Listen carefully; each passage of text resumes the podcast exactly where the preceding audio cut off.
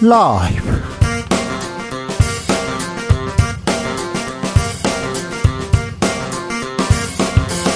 2023년 9월 18일 월요일입니다. 안녕하십니까. 주진우입니다. 더불어민주당 이재명 대표 단식 19일 만에 병원에 실려갔습니다. 정신이 혼미한 상태라고 하는데요. 병원 이송 직후 검찰은 구속영장을 청구했습니다.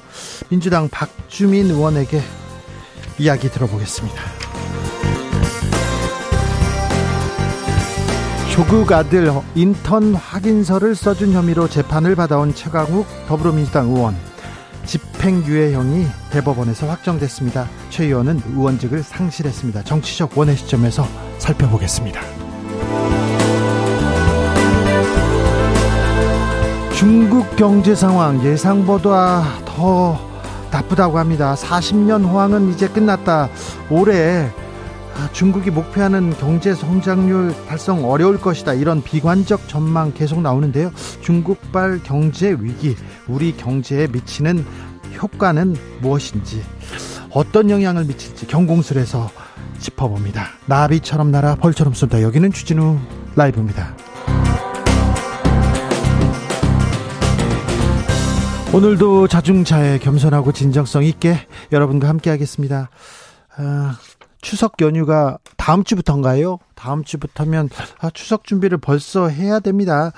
6일 쉬는 사람들도 있고요. 아, 우리는 빨간 날로 다 못 쉬어요. 그런 분들도 많습니다. 연휴 때 일하시는 분들 때문에 우린 또 편안하게 연휴 보내지 않나 이런 생각도 하는데요. 그 아무튼 추석 준비는 해야 될 것 같아요. 벌써 차가 막히기 시작하더라고요. 주진우 라이브에서도 다양한 특집들로 여러분 어떻게 어, 어떻게 추석 선물 드릴까 선물 꾸러미 지금 어, 챙기고 있습니다. 자 추석 어떻게 보내실 거예요? 어떻게 음, 보내야 잘 놀았다고 소문날지 어떻게 보내야 의미 있다고 소문날지 아, 좀 알려주십시오. 추석 때 아, 추석 잘 보내기 꿀팁 여러분의 지혜 모아보겠습니다. 문자는 샵 9730 짧은 문자 50원 긴 문자는 100원이고요. 콩으로 보내시면 무료입니다. 자 사연 소개해 주시면요. 좋은 사연은 뽑아가지고 커피 쿠폰 보냅니다. 추석 연휴 잘 보내자고 지혜 나누자고 커피도 드리고 있습니다. 그럼 주진우 라이브 시작하겠습니다.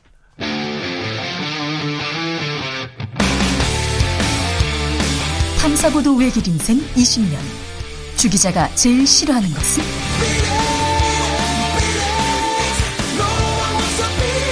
이 세상에서 비리와 부리가 사라지는 그날까지. 오늘도 흔들림 없이 주진우 라이브와 함께.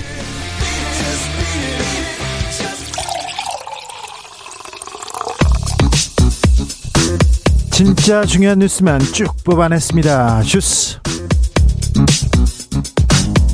정상근 기자 어서 오세요. 안녕하십니까. 이재명 민주당 대표 오늘 병원으로 이송됐습니다. 네, 이재명, 이재명 민주당 대표가 단식 19일째인 오늘 아침 병원으로 긴급 이송됐습니다. 민주당은 오늘 아침 이재명 대표의 혈당이 급속히 떨어졌고 탈수 등의 증상을 보이며 거의 의식을 잃은 상황이었다라고 밝혔고요. 어, 여의도 성모병원으로 이송돼 생리식염수 투여 등의 응급 조치를 받았다라고 밝혔습니다. 어, 다만 민주당은 이재명 대표가 단식을 중단하겠다는 의사를 밝히지 않았다라고 밝혔습니다. 검찰은 이재명 대표에 대한 구속영장 청구했습니다. 네, 검찰은 오늘 이재명 대표에게 백현동 개발 사업 특혜 의혹과 쌍방울그룹 대북 송금 의혹을 묶어 구속영장을 청구했습니다. 아, 검찰은 이재명 대표에게 특정 경제범죄 가중처벌법상 배임, 뇌물, 위증교사, 외국환거래법 위반 혐의를 적용했습니다. 그러면 체포 동의안은 언, 어떻게 됩니까? 네, 어, 국회 일정을 고려하면 20일 본회의에서 보고되고 21일 표결되는 방안이 유력하게 거론되고 있습니다. 민주당에서는 한덕수 국무총리 해임 건의안 제출했어요? 네, 민주당은 오늘 오전 한덕수 국무총리 해임 건의안을 국회에 제출했습니다. 민주당은 국정이 총체적 혼란에 빠진 상황에서 총리가 국정을 총괄하지 못하고 있다라며 이런 시점에서는 총리를 비롯한 내각을 전면 쇄신해야 한다라고 말했습니다. 정치는 이렇습니다. 네. 경제는 더 걱정입니다. 그런데 추경호 경제부총리 경제 나아지고 있다고 밝혔습니다. 네, 추경호 부총리 겸 기획재정부 장관은 오늘 비상경제장관 회의를 주재한 자리에서 최근 우리 경제는 경기 둔화 흐름이 일부 완화하는 모습을 보이고 있다라는 진단을 내렸습니다. 어, 추경호 부총리는 반도체 등 수출 부진 완화와 어, 고용 개선 흐름 지속, 중국 관광객 증가 등에 대한 기대감이 있다라고도 밝혔습니다. 중국 경제가 좋지 않다고 하고요. 그 부분은 2부에서 저희가 자세히 살펴봅니다. 그리고 유가 계속해서 좀 올라간다고 하는데 물가도 걱정인데요. 제조업은 많이 불안한 모습이거든요. 네, 제조업 고용 부진이 이어지면서 올해 2분기 전체 취업자 중 제조업 일자리의 비중이 관련 통계가 집계된 이후 최저 수준으로 내려앉았습니다. 어, 통계청의 통계에 따르면 올해 2분기 제조업 취업자 수는 445만 8천여 명으로 어, 전체 취업자 중 15.5%에 그쳤습니다. 그런데 더 걱정인 거는요, 세금이 안 거쳐요. 세수 펑크 규모가 갈수록 커지고 있습니다. 네, 올해 국세 수입이 예상보다 59조 원가량 부족하다고 기획재정부가 발표했습니다. 59조 원이요? 네, 기존 전망치가 400조 5천억 원이었는데 이 실제로는 341조 4천억 원이 거칠 것으로 예상됐습니다. 아, 59조. 그 중에 법인세가 25조 4천억 원 덜 거쳤고요. 양도소득세 12조 2천억 원 이렇게 덜 거쳤습니다. 59조, 60조 가까운 세금이 펑크 났는데 이거 나라 살림 잘 하고 있는 걸까요? 할 수 있을까요? 걱정입니다. 아, 인터넷 은행 부실 우려 이어집니다. 네, 카카오뱅크, K뱅크, 토스뱅크 등 인터넷 전문은행 3사의 건전성에 빨간불이 켜졌다라는 우려가 나왔습니다. 어, 인터넷은행 3사의 신용대출 연체율이 출범 이후 가장 높은 수준까지 올라갔습니다. 네, 그래도 다른 은행들은 괜찮은 건지 인터넷 은행 위기 오는 건지 이 부분에 대해서도 저희가 좀 따져보겠습니다. 김태우 전 강서구청장이 강서구청장 후보로 국민의힘 후보로 나서게 됐습니다. 네, 국민의힘 공천관리위원회는 어제 강서구청장 후보에 대한 당내 경선 결과 김태우 후보가 경쟁 후보들을 제치고 당선됐다라고 밝혔습니다. 어, 이번 보궐선거는 김태우 전 구청장이 공무상 비밀누설 혐의로 대법원에서 징역형을 확정받으며 구청장직을 상실해 치러지는 선거입니다. 대법 확정 3개월 만에 8.15 특사로 이렇게 김태우 전 구청장은 특사 사면을 받았습니다. 그리고 8월에 사면 9월 공천이네요.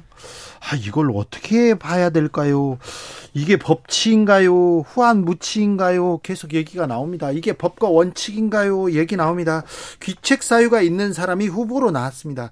이건 내노란불 아닌가요? 이런 얘기도 계속 나오는데 국민들이 어떻게 판단, 판단할지 지켜보겠습니다. 자, 주진우 라이브에서는 김태우 강서구청장, 전, 전 구, 구, 구청장 뭐 후보로 나온다고 했을 때부터 저희가 인터뷰 요청을 드렸어요. 근데 고민하시는데 여러 이유로 좀 안 오시네요. 계속해서 좀 저희가 요청해 보겠습니다. 아, 이거 무서운 데 아닌데 그냥 오셔도 되는데 잘 들어주는 건데 인터뷰는 제가 김태우 전 구청장 얘기를 좀 듣겠다는 건데 예 그렇습니다. 최강욱 민주당 의원이 대법원에서 유죄 확정 판결 받았습니다. 네, 조국 전 법무부 장관의 아들에게 어, 인턴 활동 확인서를 써준 혐의로 재판에 넘겨진 이 최강욱 민주당 의원에게 대법원이 징역 8개월의 집행유예 2년형을 확정했습니다. 어, 이에 따라 최강욱 의원은 의원직을 상실했습니다. 이에 대해서는 자, 잠시 후에 자세히 살펴봅니다. 김행 여가부 장관 지명자 주식 관련 의혹이 계속 나와요. 네, 김행 여성가족부 장관 후보자가 배우자가 보유했던 인터넷 매체 위키트리 운영사 소셜뉴스의 주식을 신우이에게 매각한 사실이 확인됐습니다. 공직자윤리법상 신우이는 주식 백지 신탁 대상 이해관계자는 아닙니다만 김행 후보자는 김건희 여사와의 친문서를 부인하면서 자신은 당시 위키트리와 무관했다라고 주장해왔는데요. 나는 무관해요. 그러면서 신우이한테 이렇게 넘겼다는 거죠? 네, 김행 후보자는 오늘 인사청문 준비단 사무실로 출근하면서 2013년 청와대 대변인 자리로 가면서 주식 백지 신탁 명령을 받았다라며 어, 그러나 회사가 적자인 데다 금융권 부채가 많아 팔 수가 없었고 남편 지분은 신우이가 떠안아 주겠다며 산 것이다라고 밝혔습니다. 유인촌 문화부 장관 후보자 어, 재산이 많네요. 네, 국회 제출된 인사 제출된 인사청문 요청안에 따르면 유인촌 문화부 장관 후보자는 본인 명의로 72억여 원, 배우자 명의로 90억여 원 등 총 162억여 원의 재산을 신고했습니다.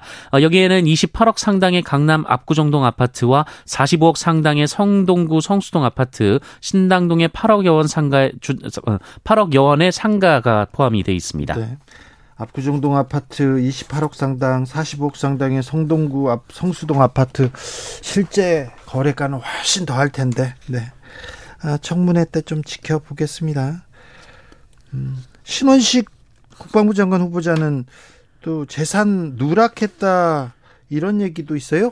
네, 신원식 후보자는 자신의 명의로 3억여 원, 배우자 명의로 15억여 원의 재산을 신고했는데요. 어, 그런데 배우자의 한남동 고급 빌라 소유 지분을 공직자 재산 신고 당시 누락했다는 언론 보도가 있었습니다. 네.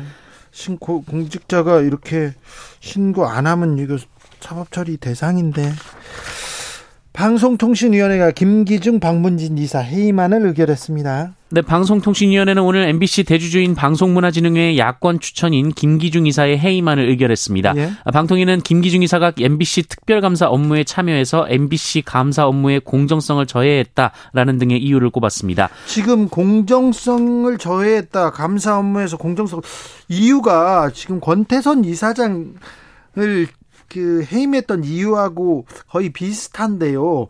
해임 정지 판결이 나온 지 일주일 됐어요. 그런데 또 해임이요? 이거는 법을 이거는 법을 어떻게 해석하신 거죠? 이거 법 무시라는 얘기가 나올 수밖에 없는데요. 그러면 이제 이사회 구조 구, 도 는 어떻게 됐습니까? 네, 현재 이사회 MBC 대주주인 방송문화진흥회 이사진은 여야 4대 6에서 4대 5가 됐습니다. 네.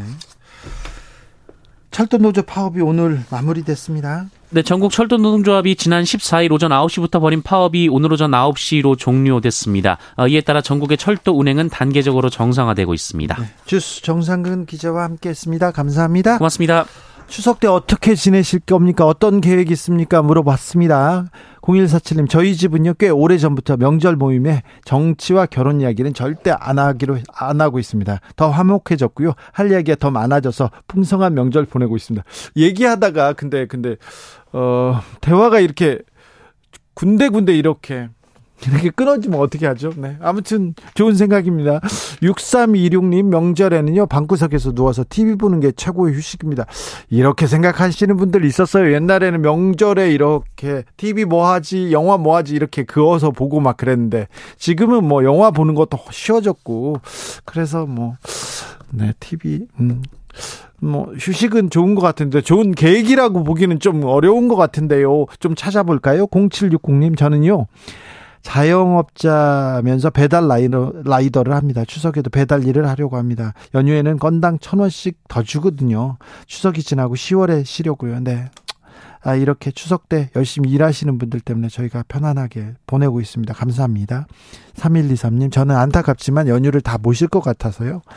집안 친지들께 영상통화로 안부를 전해야 할 것 같습니다. 아, 그렇죠. 영상통화, 이거 꿀팁입니다. 통신 3사가 추석 연휴 기간에 영상통화를 무료로 제공한다고 하니 저처럼 연휴에 못 가시는 분들은 적극 이용해 보시면 좋을 것 같아요. 얘기하는데. 이거 근데 MG 세대들은 영통, 영통이라고 하는데 영상통화 좋아하나요? 어른들이 이렇게 영상통화 이렇게 딱 얼굴 딱 나오면 좋아할까?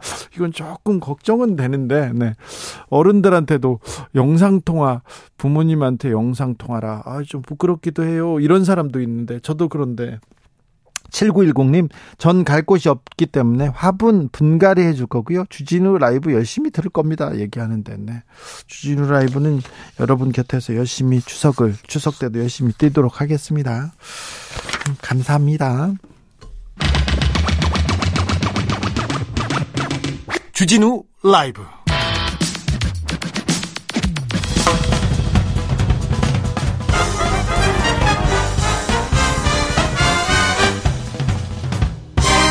훅 인터뷰 모두를 위한 모두를 향한 모두의 궁금증 훅 인터뷰 요양시설에서 노인 학대 사례 계속해서 나옵니다. 성폭력 사건 있고요. 폭행 사건 있고요. 방임 학대까지 CCTV가 있는데 목격자들이 있는데 버젓이 이런 일이 계속 벌어집니다.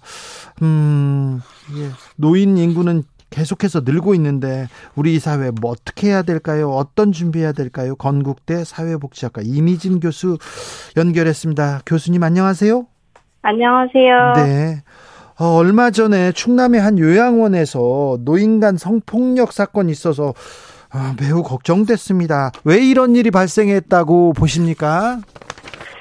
지금 신문 기사에 나온 내용을 토대로 이제 발생 원인에 대해서 생각을 해보면 시설에서는 가해자와 피해자의 공간 분리가 중요하다는 점에 대해서 인지하지 못하, 못하고 있었던 걸로 보여지고요. 예. 하나의 이벤트로 보고 이것만 덮고 가면 된다 이렇게 안이하게 인식했던 것 같습니다. 네.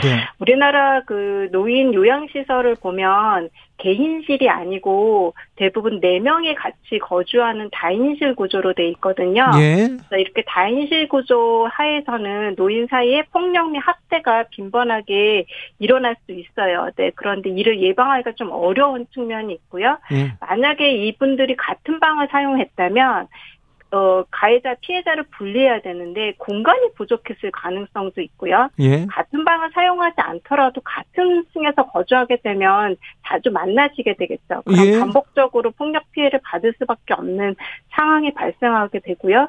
지금 충남 요양원 사례를 보면 피해자분이 와상 노인이시더라고요. 예. 그래서 저항을 할 수 없는 이런 굉장히 취약한 상태에 있는데 같은 공간에 계속 계시면서 폭력 피해가 어, 재발됐던 걸로 보이고요. 또 중요한 건 시설에 거주하시는 노인분들 인지 기능이 굉장히 안 좋으세요. 예. 그런데 일부 종사자분들은 이분들 사이 일어난 일에 대해서 진지하게 보지 않는 경향이 있어요. 그러니까 치매 노인이니까 아무것도 모른다 이렇게 인식을 하시고 노인이 하시는 말씀도 무시를 하거나 존중하지 않는 그런 태도를 갖고 있고 그렇기 때문에 이런 일 발생했을 때도 좀 무심하게 별일 아닌 것처럼 그렇게 대응을 한 것으로 보여집니다. 네. 노인 학대가 아, 요양원 등 각 기관에서 지금 아, 많이 발생하는 겁니까? 아니면 요즘 요즘 좀 증가하고 있는 겁니까? 제가 요즘 많은 기사를 읽은 것 같아요. 아, 이게 정말 사건이 많아서 예? 이게 보도가 되는 건지 예. 아니면은 그동안은 밝혀지지 않았던 은폐돼 있던 것들이 보도화가 되고 있는지 이걸 알긴 참 어렵거든요. 예? 이것에 대한 조사는 실은 국내외에서 이루어진 적이 없어서 참 이것에 대해서 이야기하기 어려운 측면이 있습니다. 근데 다만 그러니까 노인인 거 많아지니까 예. 시설에 입소하는 노인들도 많이 늘어나시잖아요. 네. 그래서 10년 전과 비교해 보면 시설에 들어가시는 분이 한 1.7배 정도 증가한 걸로 나와요. 예. 그렇지만 이제 시설 학대 신고된 건수로 보면 그 건수가 훨씬 많거든요. 약 2.7배 정도 증가한 걸로 나와요. 예. 그래서 어, 이 숫자만을 보았을 때는 시설 학대에서 그 건수가 늘어나는 것으로 보여지기는 합니다. 다만 이제 우리가 좀 생각해 봐야 되는 거는 예전에는 인권 감수성이 굉장히 낮았잖아요. 예. 아동학대나 뭐 노인학대나 이런 학대에 대한 감수성이 굉장히 낮았는데 최근 들어서 인권 감수성이 굉장히 높아지면서 학대 신고를 굉장히 많이 하세요. 네. 그래서 신고를 많이 해서 신고를 많이 하니까 신고된 건수 중에 조사를 해보니까 실제로 학대가 있었던 경우도 늘어나고 있거든요. 그래서 음. 이런 것들을 좀 감안을 해야 돼서 네, 학대 건수가 늘어난 건 사실이지만 발생 비율이 늘어난지는 네.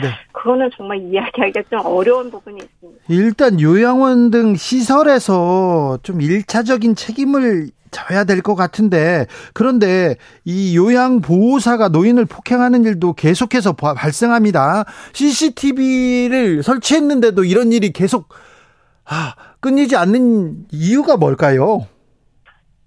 어, CCTV를 설치를 하면 네. 실은 어느 정도 예방 효과는 있지만 실은 CCTV는 뭐 음성은 녹음할 수 없기 때문에 정서적인 학대 이런 거는 발견하기가 어렵고요. 학대가 발생을 하는 이유는 실은 이제 그 종사자들이 노인에 대해서 잘 이해하지 못하거나 아니면 스트레스를 받았거나 그런 것들이 원인이거든요. 그래서 그런 것들을 예방하지 않고서는 어, 학대를 예방하기 어렵고 아까 말씀드린 것처럼 우리나라는 지금 다인실 구조로 돼 있거든요. 네. 네 명이 같은 방을 쓰기 때문에 지금 어 대부분의 성인들은 방을 혼자 쓰거나 형제자매끼리도 방을 같이 쓰지 않으시잖아요. 네. 근데 네 명이 같은 방에 있는 구조 자체가 굉장히 스트레스를 많이 받게 되는 상황이거든요. 그러니까 네 명이 아니라 여섯 명, 여덟 명씩 한 네, 방을 네, 쓰는 네, 경우도 많더라고요. 있습니다. 네, 그런 경우도 있습니다. 그러니까 노인들도 굉장히 스트레스를 받고 스트레스를 받는 노인들을 돌보니까 네. 종사자들도 굉장히 스트레스를 받고 계속 서로 간의 스트레스를 받고 폭력을 서로 이렇게 가하게 되는 그런 상황이 계속 발생할 수 있는 네. 그런 구조적인 문제를 실은 갖고 있다라는 말씀을 좀 드리고 싶어요. 네, 아무튼 근데 요양보호사가 스트레스 받는다고 폭행을 저지르면 안 되죠. 저 스트레스 받는다고 그 사람 때리면 안 되는 거하고 똑같습니다. 김철용님께서 네, 보건소, 요양병원 관리기구인데 정부가 방치하고 일을 제대로 안 하고 있는 거 아닙니까? 예, 안 하고 있는 거 아닙니까? 아, 네, 시설에서 벌어지고 있는 노인학대에 대해서 예. 감시나 관리 감독이 부족한 것도 사실입니다. 네, 네. 사실인데 실은 시설은 365일 생활하시는 곳이잖아요. 네. 그래서 거기를 저희가 CCTV를 달고 거기를 매일매일 누군가가 들여다본다는 것은 굉장히 좀 어려운 일 중에 하나거든요. 네. 그래서 시설 학대를 줄이기 위해서는 실은 개- 시설이 오픈돼 있어야 돼요. 그렇죠. 네, 외부에 있는 사람들이 네. 들어가서 볼 수 있는 그래서 누구나 시설 시설 내에서 어떤 일이 벌어지고 있는지 볼 수 있어야 되는데 네. 우리나라에서는 실은 그 시설 내에서 어떤 일이 벌어지고 있는지 그런 인권 지킴이 옴부드맨이라고도 하는데요. 네. 이 법적인 근거가 없어서 실은 그런 일들이 그러니까 인권 지킴이들이 제대로 시설에 내에서 어떤 일이 벌어지는지 그런 것들을 보기가 좀 어려운 그런 측면이. 김주리님께서 폐쇄된 시설에 인권 유린이 일어나니까 보호자 동의하에 방마다 CCTV 설치하고 시설을 개방해서 외부 봉사자 투입 그리고 정부기관 감찰을 제도화해야 합니다. 이렇게 얘기하는데 그렇죠. 가족이 CCTV라도 계속 보고 있을 수 있도록 좀 그렇게 함께 이렇게 감시까지는 아니더라도 같이 쳐다볼 수 있도록 이런 제도는 좀 어, 만들어야 될 것 같습니다.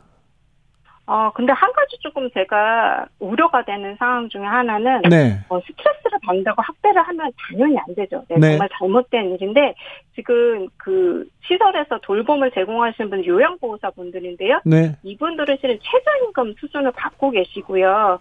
그리고 사회적인 대우가 실은 굉장히 안 좋고 아, 그게 또, 안 또. 근본적인 네, 문제예요. 그 인식이 안 좋다 보니까 이분들은 실은 그러니까 네. 제가 인터뷰하면 요양보호사 분들이 너무 억울하다는 말씀을 하시는 거예요. 그러니까 항상 학대 행위자, 네. 잠재적인 학대 행위자로 매도되는 거에 대해서 굉장히 자, 불쾌하게 생각을 하세요. 정부나 기관에서 이분들 대우 더 잘해줘야 됩니다. 그렇 지만, 대우를 못 받는다고 폭행, 이거, 이거는 또 용서할 수 없습니다. 그런데 이 사법기관에 요양보호사 잘못한 거 이렇게 신고해도 처벌이 잘 안 되더라고요. 그거 참 이해가 또 안 돼요.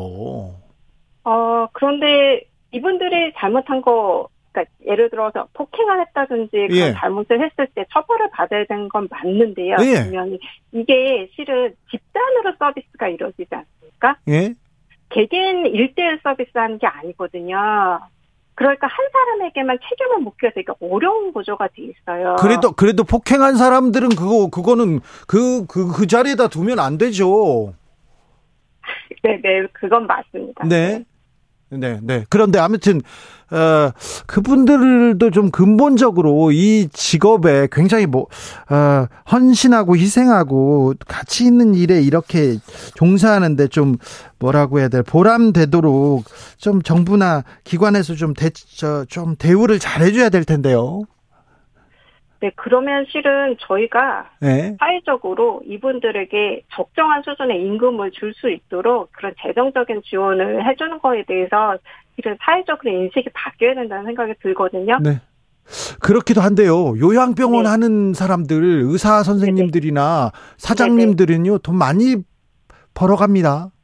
그, 그거 어. 사장님들이나 의사 선생님들, 그 선생님들이 그렇게, 그분들은 많이 먹, 벌고, 요양, 요양 보호사분들은 너무 이게 적게 가져. 이거는 좀 문제가 있잖아요. 네, 그건 맞습니다. 네, 그래서 국가에서 실은 인건비 지출 비율이라는 걸 정해놨거든요. 예. 근데 그거를 지키지 않아도 어떤 데서도 실은 없어요. 그래서 이게 실은 예. 그냥 시설 학대 요 문제로만 볼 게 아니라 네. 장교양 제도 자체랑 연결이 돼 있고 또 요양병원은 네. 또 또 또 다릅니다. 왜냐하면 여기는 요양보호사분들이 아니라 간병인 분들이 실은 돌봄을 네. 제공하고 있고요. 이 간병인 분들은 병원의 직원분이 아니세요. 예. 그러니까 관리 감독 책임이 없어요. 그래서 이 제도를 고치지 않고서는 네.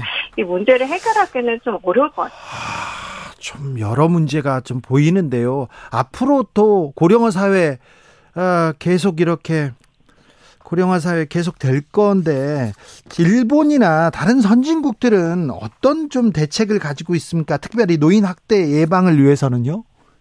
음, 저희가 지금 하고 있는 정책이랑 그렇게 크게 다르진 않은데요. 그러니까 CCTV를 설치한다든지 시설에 대해서 평가를 한다든지 네. 치매 노인을 분리시킨다든지 이런 정책들을 하고 있고요. 좀 이제 그 북유럽 국가 같은 경우에 시설이 외부에 굉장히 잘 개방이 돼 있고 저희처럼 대규모가 아니라 소규모 시설인데 굉장히 그 가정과 같은 환경에서 양질의 서비스를 제공을 해주고 있어요. 네. 그런 경우에는 노인들도 실은 문제 행동이 이렇게 줄어들기 때문에 어.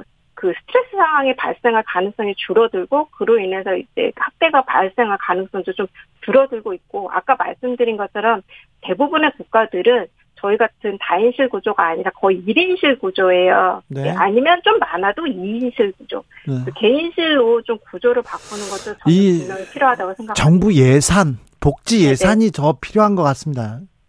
네, 맞습니다. 차상호님께서 어머니가 요양보호사입니다. 근데 그분들이 욕하고 폭력을 먼저 쓰는 경우가 있습니다. 많아요. 성추행, 폭언, 폭행에 대해서 요양, 요양보호사도 보호해드려야 됩니다. 이분들이 또 폭력을 당하면 안 되죠. 이 부분에 대해서도, 어, 요양, 어, 시설, 그리고 정부에서 대책이 있어야 됩니다. 아, 네, 맞습니다. 근데, 어, 그니까 정말 노인분이 의도적으로 알면서도 그렇게 폭행을 하시는 경우도 있고요. 좀 어려운 점은 어떤 치매라든지 다른 질환으로 인해서 본인은 어떤 행동을 하지 모르고 모르고 하시는 경우가 실은 있거든요. 네. 그래서 이제 그거를 잘 분별해내고 예, 그런 것들에 대해서 잘 대응하는 그런 교육을 해야 되는데 이분들의 교육 시간이 네. 그 노동 시간으로 인정을 받지 못하기 때문에 그것도 잘못됐네요. 교육을 네. 할 수가 없어요. 네, 일단 네, 그것도 문제입니다. 교육 받고 그리고 또 이렇게 대처하도록 이렇게 어, 훈련 받는 거 그 부분에 대해서도 국가의 지원이 좀 필요한 것 같습니다. 참 어려운 숙제네요. 근데 이 숙제가 계속 늘어날 텐데 아 고민 우리 사회가 고민해야 될 부분인 것 같습니다. 건국대 이미진 교수였습니다. 말씀 감사합니다, 교수님. 네. 교통정보센터 다녀오겠습니다. 정현정 씨.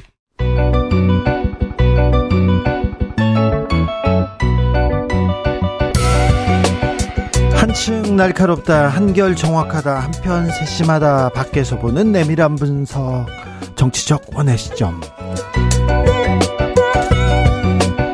오늘의 정치권 상황 원회에서 더 정확하게 분석해 드립니다. 이현주 전 국민의힘 의원 어서 오세요. 네, 안녕하세요. 부드러운 카리스마 이현주입니다. 그리고 노영희 변호사입니다. 네, 노영입니다. 네.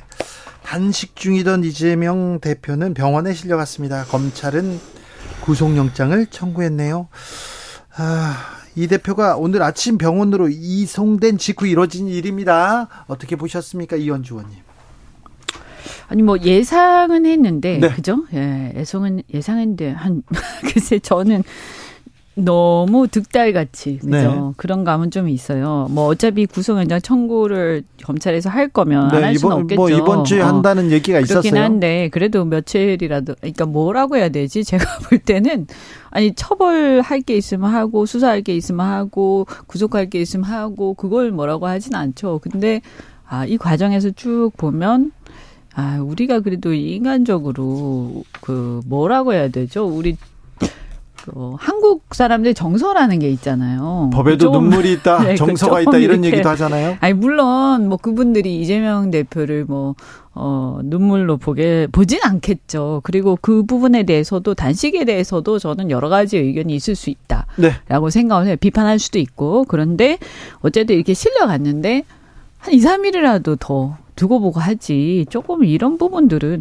옛날에 이러지 않았는데 왜 이렇게 정치가 이렇게 됐나 이런 생각은 들어요. 노영희 변호사님. 사실 꼭 오늘 그 시간에 했어야만 되는가. 이거는 음. 사실은 네가 하는 건 다 쇼다. 너는 꼼수를 부리고 있다. 그런 건 안 통한다. 이제 이걸 보여주려고 하는 전 일부러 메시지를 음. 지금 그런 식으로 전달하는 음. 거라고 생각해요. 지금 한동훈 장관이 하는 아. 말이나 검찰이 하는 행동을 보면 한동훈 장관 바로 또 폼을 열었습니다. 네, 그러니까 뭐 수사받는 피의자가 뭐 단식해서 자해한다고 어쩌고 이러잖아요. 네. 그러니까 그 얘기는 무슨 얘기냐면 대한민국 제일 다수당의 대표를 사실은 협작권이나 잡범으로 표현을 음. 하는 거예요. 말하자면 네. 말하자면 그러면서 폄훼를 하고 특히 이재명 대표가 하는 그 메시지가 정말 아무짝에도 쓸모없는 억지다. 이런 얘기를 지금 본인이 이제 행동으로 사실은 보여주는 거거든요. 어, 이렇게 되면 상대방이 어떠한 주장을 했는데 그 주장에 대해서는 전혀 언급하지 않고 전혀 감안하지도 않고 무조건 어, 내 생각이 옳다. 너는 나쁜 놈이다. 이제 이 얘기를 국민을 향해서 외치는 건데 이거는 법무부 장관으로서는 정말 잘못된 거다. 유감 표시 정도는 해야 되는 것 같은데 너무 잔인한 그런 상황인 것 같고요. 이렇게 되면 사실은 되게 모욕적인 거거든요. 정말 모욕적이고 잔인한 것 같아요. 정말. 음. 아니 뭐 저는 제가 보니까 되게 어리석은 것 같아요.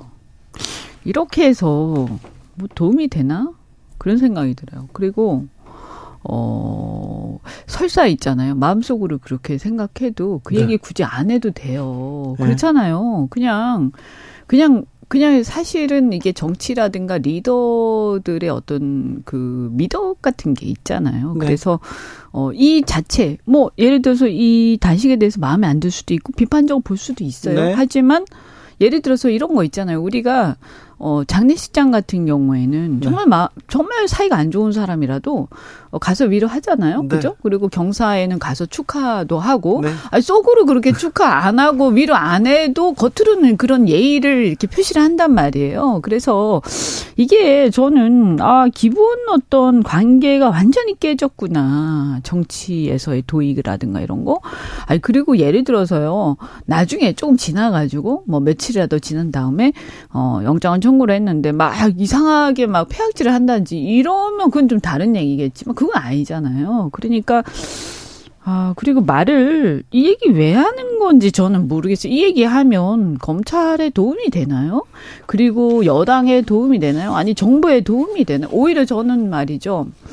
어, 그동안에 이제 우리 대한민국의 보수 세력이랄까요? 보수 정치인들의 네. 어떤 어떤 그 어 뭐라 뭐랄까 이미지 뭐 이런 것들이 약간 고리타분하고 답답하고 어 굉장히 그 그 뭐 나쁘게 얘기하면 꼰대 같은 그런 게 있지만 그럼에도 불구하고 어 이렇게 또 요럴 때에는 좀 이렇게 그 서로 얘기 좀 안 하고 자제도 해주고 네. 이런 것들이 있었거든요. 예. 그런데 제가 왜 그러냐면 제가 얼마 전에 그 우리 당 지지 자였던 어르신들을 몇 번을 만났는데 네.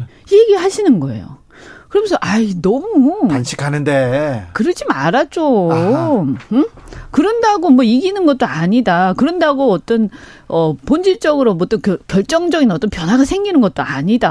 아무런 소득도 없는 이런 행동들을 왜 해가지고 국민들 보는데 눈살 찌푸리게 하냐. 그리고 여당이면 좀 이렇게 좀 제너러스하게 예. 그죠? 야당은 막 이렇게 어쨌든 그렇지만 권력을 갖고 있는 쪽에서는 좀 포용하는 좀, 그런 네. 자세가 그래야 국민들이요 통합도 되고요. 국민들도 마음이 좀 편해져요. 그런데 한동훈 장관은 왜 그럴까요? 왜 그럴까요? 저는 그분의 그냥 캐릭터인 것 같아요. 캐릭터? 네, 원래 이런 사람인가 보다, 원래. 그러니까, 근데, 음. 이 리더, 그러니까 공부는 되게 잘했는지 모르겠지만, 뭐 제가 생각할 때 저 잘 모르겠어요. 이분 어떤 신지 모르겠지만 어 이때까지 공부는 되게, 왜 그런 거 있죠. 공부는 되게 잘하는데 정말 인정 사정 없는 뭐 이런 느낌? 네, 중요한 거는 뭐 공감 능력이 조금 제가 봤을 때는 좀 그런 종류의 공감 능력은 없으신 것 같은데 부족한 것 같은데 그거보다 더 중요한 게 이거가 있어요.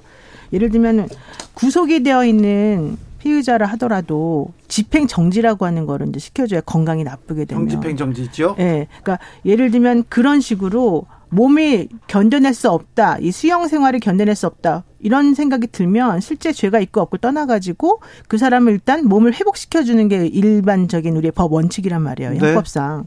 지금, 아. 지금 오늘 영장 청구하고 아까 기소하고 체포동의안 지금 뭐 국회 제출되고 그러면은 내일이나 요번 주 안으로 어쨌든 뭔가 정리가 될 수 있는 거잖아요. 예. 그리고 다음 주가 추석이에요. 예. 그러면 법원에서 실질적으로 이 영장 실질 심사를 할 때 물론 이제 체포 동의안이 부결될지 가결될지 모르겠지만 네. 만약에 정말 가결이 됐다고 치더라도 가결된 상황에서 그 영장 실질 심사를 하게 되면 네. 내일 모레가 추석인데 예. 그리고 지금 단식으로 건강이 거의 20일 지금 넘게 오늘 지금 나온 속보가 그거잖아요. 병원에 옮겨져서 일단 있지만 먹지는 않고 계속 단식하겠다는 거거든요. 지금 예. 입장 나온 게. 그러면 그런 사람을 상대로 해서 법원이 뭘 어떻게 하겠습니까? 20일 가까이. 아, 제가 예. 보니까요. 완전히 오히려 이거는 만약에 한동훈 장관 말대로 그죠? 어, 이런 어떤 단식한다고 해서 사법 시스템이 정지되는 어떤 선례 어, 이런 걸 만들어내면 안 된다라고 생각을 한다면 어, 그렇다면 본인이요. 어, 여기서 막 이렇게 이런 심한 말 막 하고 막 이렇게 하면요. 오히려 역효과 나요. 그냥 순리대로 그냥 조금 조금 지켜보다가 또 영장 청구할 때 그때 하고 그러면 예를 들어서 만약에 단식해서 이렇게 실려 가서 그래서 영장 청구를 못 하고 오래 시간이 끌게 된다. 네. 그러면 그걸 보는 국민들이 이런저런 얘기들을 하고 판단을 다 하실 거예요. 예. 그죠? 근데 그게 아니고 네. 막 득달같이 이렇게 막 하고 계속 조롱하고 막 심한 말하고 막 이렇게 해 버리면 네. 한국 사람들의 정서가 뭐냐면 약자를 동정하게 돼요. 응? 아. 그러니까 제가 볼 때는 이거는 전략적이지도 않고 네. 아주 어리석기 짝이 없는 행동들이다. 왜 이러는 걸까? 알겠습니다. 응. 네. 어, 제가 이제 사건 기자 오래 해가지고 잡범들 많이 만나봤는데요. 잡범들 밥 안 굶어요. 단식 안 해요. 유치장에도 저 조금 좀 다녔어요. 뭐 어. 좋은 일로는 아니고 다녔는데 아, 저는 밥을 못 먹겠더라고요. 밥도 못 먹고, 아, 입맛도 없고 그런데 잡범들 음. 들어오잖아요. 밥도 잘, 먹고요. 아, 행복하게 편안하게. 아, 잘 먹어요. 그래서 아 밥을 단식을 하는 잡범들은 본 적이 없는데 음. 이런 생각도 좀 해봅니다. 아, 제가 볼 때 전략적으로도 네. 이 맞지 않다. 아주 어리석은 행동이다. 네. 어. 알겠습니다. 네. 어, 인턴 확인서를 써준 혐의로 재판을 받던 최강욱 민주당 의원 오늘 대법원에서 아, 유죄가 확정됐습니다. 의원직을 상실했습니다. 어떻게 보셨습니까, 노영희 변호사님? 일단 뭐 집행유예 실형이 지금 나온 거잖아요. 예. 그러니까는 의원직 상실했고 열린민주당에 아마 그때 5번인가 뭐 비례 네. 받았던 분이 어, 승계를 한다고 했습니다. 얘기를 했어요. 네. 근데 네. 어쨌든 뭐 대법원에서 이건 유죄다라고 확정을 해주신 거니까 그거 자체는 우리가 음. 존중을 해야 되는 부분이 있는데 네. 어, 이렇게 되면은 어쨌든 억울하든 억울하지 않든 간에 법이라고 하는 것이 혹은 팔 재판이 이런 식으로 이뤄졌다. 그래서 우리는 그걸 지켜야 된다. 여기에 대해서 모든 국민들이 전부 다 이제 오케이를 해줘야 되는 부분인 거잖아요. 네. 그래서 그런 상황이라고 한다면 현재 지금 법원의 판결이나 이런 것들을 오히려 지키지 않는 것처럼 보이는 그런 쪽하고 좀 비교가 오히려 될 수밖에 없, 없지 않겠냐 생각이 들고 두 번째는 사실은 저는 조금 법리적으로는 아, 이게 진짜 유죄인가에 대해서 의문점이 있어요. 왜냐하면 인턴 확인서라고 하는 거는 얘가 인턴 했다라고 하는 거를 명의자가 그냥 써주는 거거든요. 명의자가. 근데 그 명의자가 본인이 거짓말을 했다, 거짓말을 하지 않았다. 그게 좀 법리적으로 조금 이상하지 않아요? 내가 내 명의로 이 확인서 써줬으니까 그 명의 그 문서 자체는 진정한 문서예요. 문서는 진정한 진, 거예요. 문서는 네. 진실인데 네. 인턴을 하지 않았기 때문에 허위다 이렇게 본 네, 거죠. 허위 허위고 그게 네. 이제 그게 이제 뭐 결과적으로는 업무를 방해한 거죠. 그 대학의 네. 입시 업무와 관련해서. 그러니까 이제 실질적으로 정말 이렇게 문제가 있다 그러면은 여기 상응하는 이런 조치 처벌을 받아서 결국 의원직 상실하는 게 맞긴 하지만 어, 일단은 좀 유감스러운 부분이 있죠. 어쨌든 뭐 이 법원에서 판결이 나온 거고요. 그래서 어 이런 부분들을 엄격하게 처리하고 어그 예외 없이 처벌한다. 뭐 그것에 대해서는 저는 별 이견은 없어요. 네. 그런데 어, 다만 이제 제가 봤을 때 국민들이 이런 네. 부분들에 대해서 문제 의식을 갖는 건 어떤 지점이냐 하면 네. 그래 좋아 그렇게 가는 게 바람직하지 사회가 네. 그런데 어, 상대편, 그러니까 네 편한테만 그렇게 엄격하고 내 편한테는 관대하고 다 봐주고 어 전부 다 그냥 수사도 안 하고 막 그렇게 지나가면 그건 말이 안 되는 거죠. 그죠? 그렇죠. 그래서 그 제가 일일이 다 언급하지 않겠지만 네. 그거 철저하게 해야 되고요. 결국은요. 권력은 유한하잖아요. 제가 계속 말씀드리지만 네. 하게 됩니다. 예. 그러니까 어, 이렇게 남한테 막 이렇게 자꾸 해코지하는 것만 좋아하지 말고 자기 자신을 돌아볼 필요가 있다. 네. 네. 최강욱 의원의 유죄 확정으로 네, 허숙정 의원이 예, 의석을 승계하게 됩니다. 이균용 대법원장 후보자 인사청문회가 하루 앞으로 다가왔습니다. 청문회 어떻게 보고 계십니까, 의원님? 아이, 뭐, 의혹이 많아요. 그리고 재산과 아니, 관련된 의혹도 많고요. 이번에 이 인사는 정말 역대급이에요. 예. 역대급이에요. 아니 워낙 지금까지도 인사가 말이 많았지만 네. 이번에 이 세 분은 세트로 역대급이에요. 지금 대법원장 응? 그리고 장관 후보자 세 명입니다. 시대착오적이고요. 아 그래요? 네. 그리고 왜 지, 지난 그러니까 MB 때 사람을 다시 쓰느냐 이 문제가 아니고 MB 때 그것도 굉장히 평판이 안 좋았던 결과가 안 좋았던 사람을 다시 쓰는 이유는 뭐냐 도대체. 그왜 그런가요? 네, 뭐 old boy라는 것뿐만이 아니고요. 그 old boy가 실패한 old boy인 거예요. 근데 왜 쓰는 거지? 뭐지? 그러면 그 실패한 거에 대해서 뭔가 생각이 좀 있나? 어? 다시 좀 한번 해봐라. 이런 게 아닌 이상은 예를 들어서 블랙리스트 의혹, 예. 블랙리스트 절대로 있어서는 안 된다라고 생각하면 절대로 쓰면 안 되는 거죠 이번을. 그죠? 저는 기본적으로 음. 이균용 후보자에 대해서는 좀 할 말이 조금 있는데 네. 예컨대 지금 대법원장은 국회에서 의결을 해줘야 되잖아요. 네. 근데 지금 민주당 국회의원이 훨씬 많은 상황에서는 의결을 안 해줄 게 뻔하거든요. 이 정도로 또 의혹이 많으면 네. 굉장히 좀 그러니까, 청문회가 순탄치 않아 보입니다. 그러니까 이분에 대해서 뭐라고 얘기를 하느냐면 대법원장 후보자인데 대법 관 후보들보다도 자료 제출이 훨씬 부실하다. 이제 이런 얘기 해요. 아 그래요? 네. 자 그런데 왜 그래도 되냐? 이균용 입장에서는 이균용 후보자 입장에서는 물론 뭐 그분의 내면은 내가 잘 모르겠지만 어차피 나는 안 될 가능성이 많다라고 생각한다는 거예요. 아, 그러면 그래요? 그러면 굳이 내가 여러 가지 자료를 다 내면서 어차피 안 될 텐데 이런저런 자료를 내면서 내 무덤을 팔 필요는 없다라고 생각할 수도 있지 않겠느냐. 이제 개인적인 생각입니다. 이거는 저의 개인적인 생각. 근데 지금 법 쪽에서는 제가 그래서 판사님들하고도 좀 얘기를 해보고 또 다른 분들하고도 많이 얘기를 해봤는데 어 이분이 안 될 가능성이 높다라는 쪽에 좀 더 의견들이 많더라고요. 그러면 음. 제가 봤을 때 이분 입장에서는 처음에 됐을 처음에 후보자로 지명됐을 때는 오히려 기분이 좋았을 수 있지만은 오히려 지금 상황에서 보자면은 이거는 나에게는 좀 재앙이다 이렇게 음. 생각될 가능성이 좀 있고 음. 음. 그러려면 안 될 때를 대비해서 내가 너무 많은 정보를 공개하는 건 옳지 않다 생각할 수도 있을 것 같아요. 아예 그렇게 전략을 그렇게 네, 들고 네. 나온다고요? 네, 그러니까 제가 만약에 개인적으로 제 개인적으로 그런 생각이고 제가 만약 이균영 후보자라면 저는 그렇게 할 것 같아요. 개인적인 지금 네. 어, 노 변호사님 학설입니다. 네, 개인적, 개인적인 분석입니다. 예, 예. 그, 아니 근데 왜 꼭 친분 있는 사람을 해야 돼? 그러니까 이게 지금 그렇죠. 예, 그 풀이 없는 거잖아요. 김행 후보자는 장관 후보자는 김건희 여사 친분을 부인하다가 오히려 논란이 막 커지고 있어요.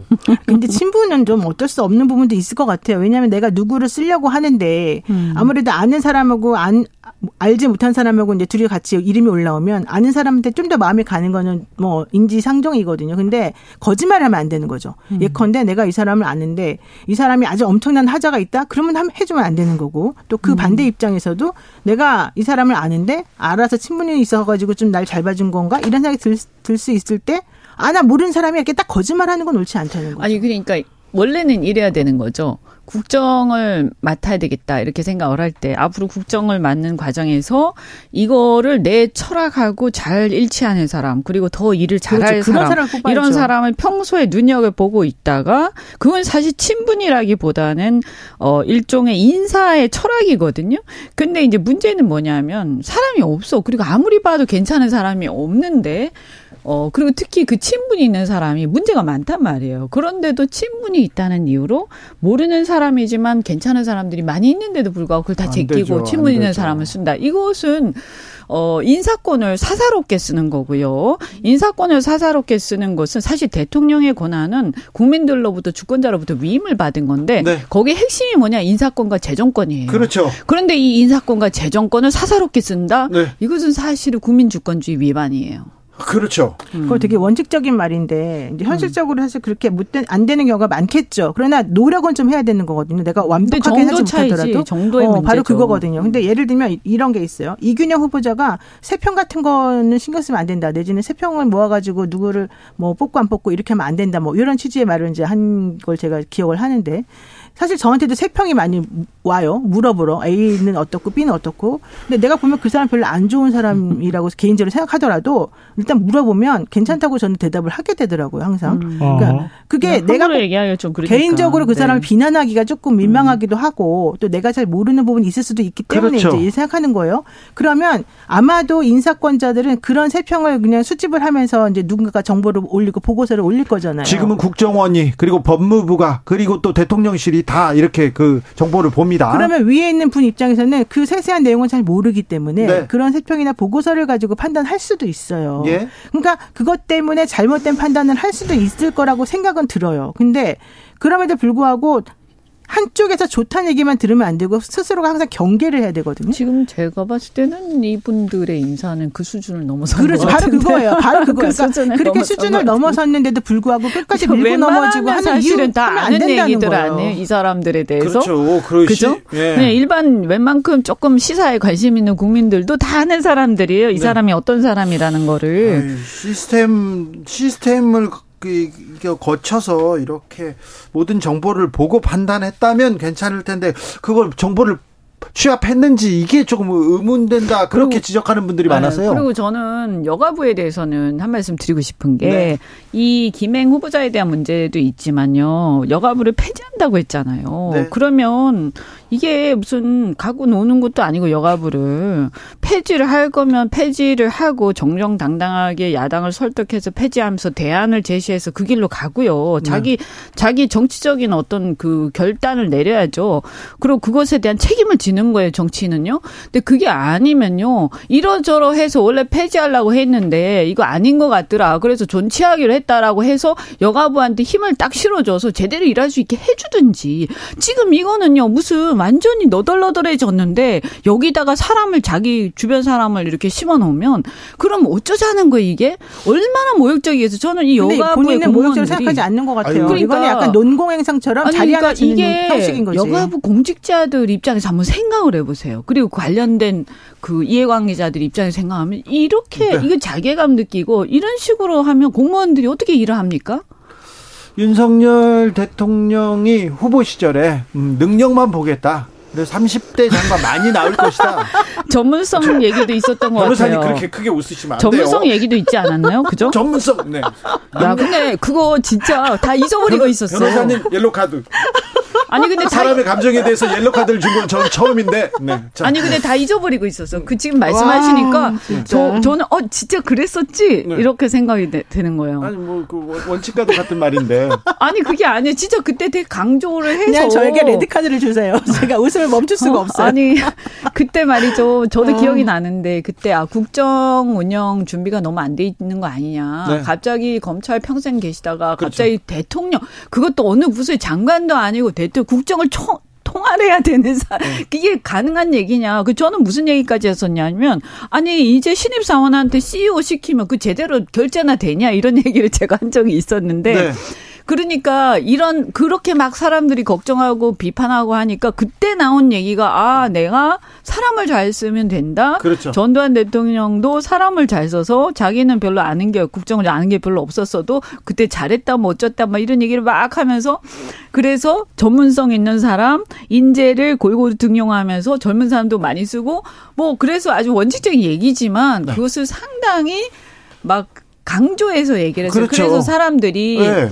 아니 뭐 그걸 또 굳이 아니, 아 이거 거짓말이야라고 얘기 어, 생각할 필요까지는 없잖아요. 그냥 얘기하면 있는 그대로 사람들 받아들이는 거 아니에요. 네네. 네. 잘 모를 때는. 네.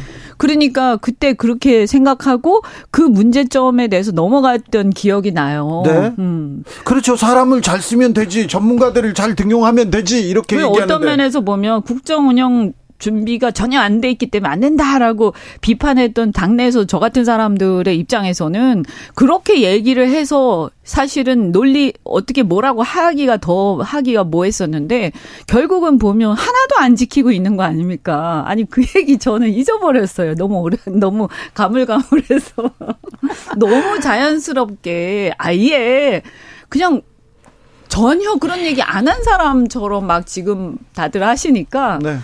어, 참, 그냥 뭐라고 전, 말을 할 말이 없네요. 저는 그 인사를 볼 때마다 차라리 검사 출신을 쓰시지 그런 얘기를 조금, 아, 조금 생각을 하게 되고 됩니다. 근데 용산 차출론 계속 나오네요. 용산에서 많이 나온답니까, 총선에? 아니, 잠깐만. 저 이건 좀 안 그래도 물어보고 싶었는데요. 지금 뭐 대통령실에서 부인한다는 거였었잖아요. 지금 얘기가. 네. 근데 아닌 것 같아요. 왜냐면 9월 14일 날 연합뉴스에서 보도가 하나 나와요. 기사가. 여당에서 대통령실에 총선 차출 요청했더니 네. 윤 대통령이 얼마든지 네, 흔쾌히. 어, 근데 왜 또 아니라 그래요? 아, 그러게요.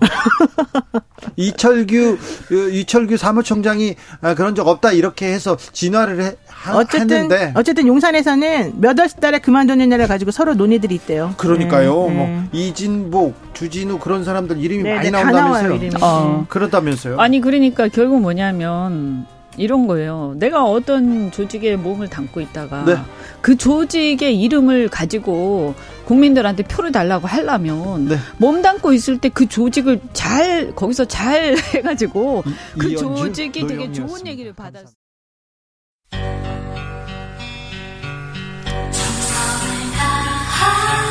정성을 다하는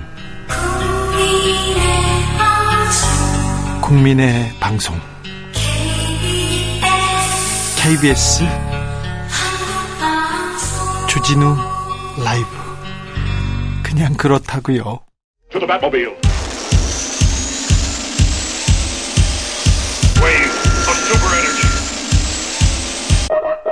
주기자의 1분.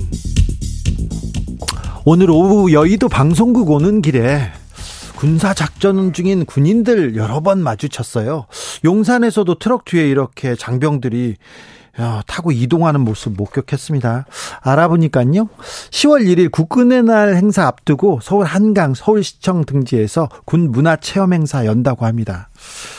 군 체험 행사 하겠다는 국민들 그렇게 많지 않은데 특별히 군대 갔다 오신 분들 더더욱 이렇게 체험하고 싶어 하지 않는데 음 26일 서울에서는요 대규모 군 시가 행진도 계획되어 있습니다. 아주 큰 미사일 대포 막 선보이고요. 땅에는 전차, 하늘에는 헬기 막 날아다닌다고 합니다. 전투기도 다시 등장하고요.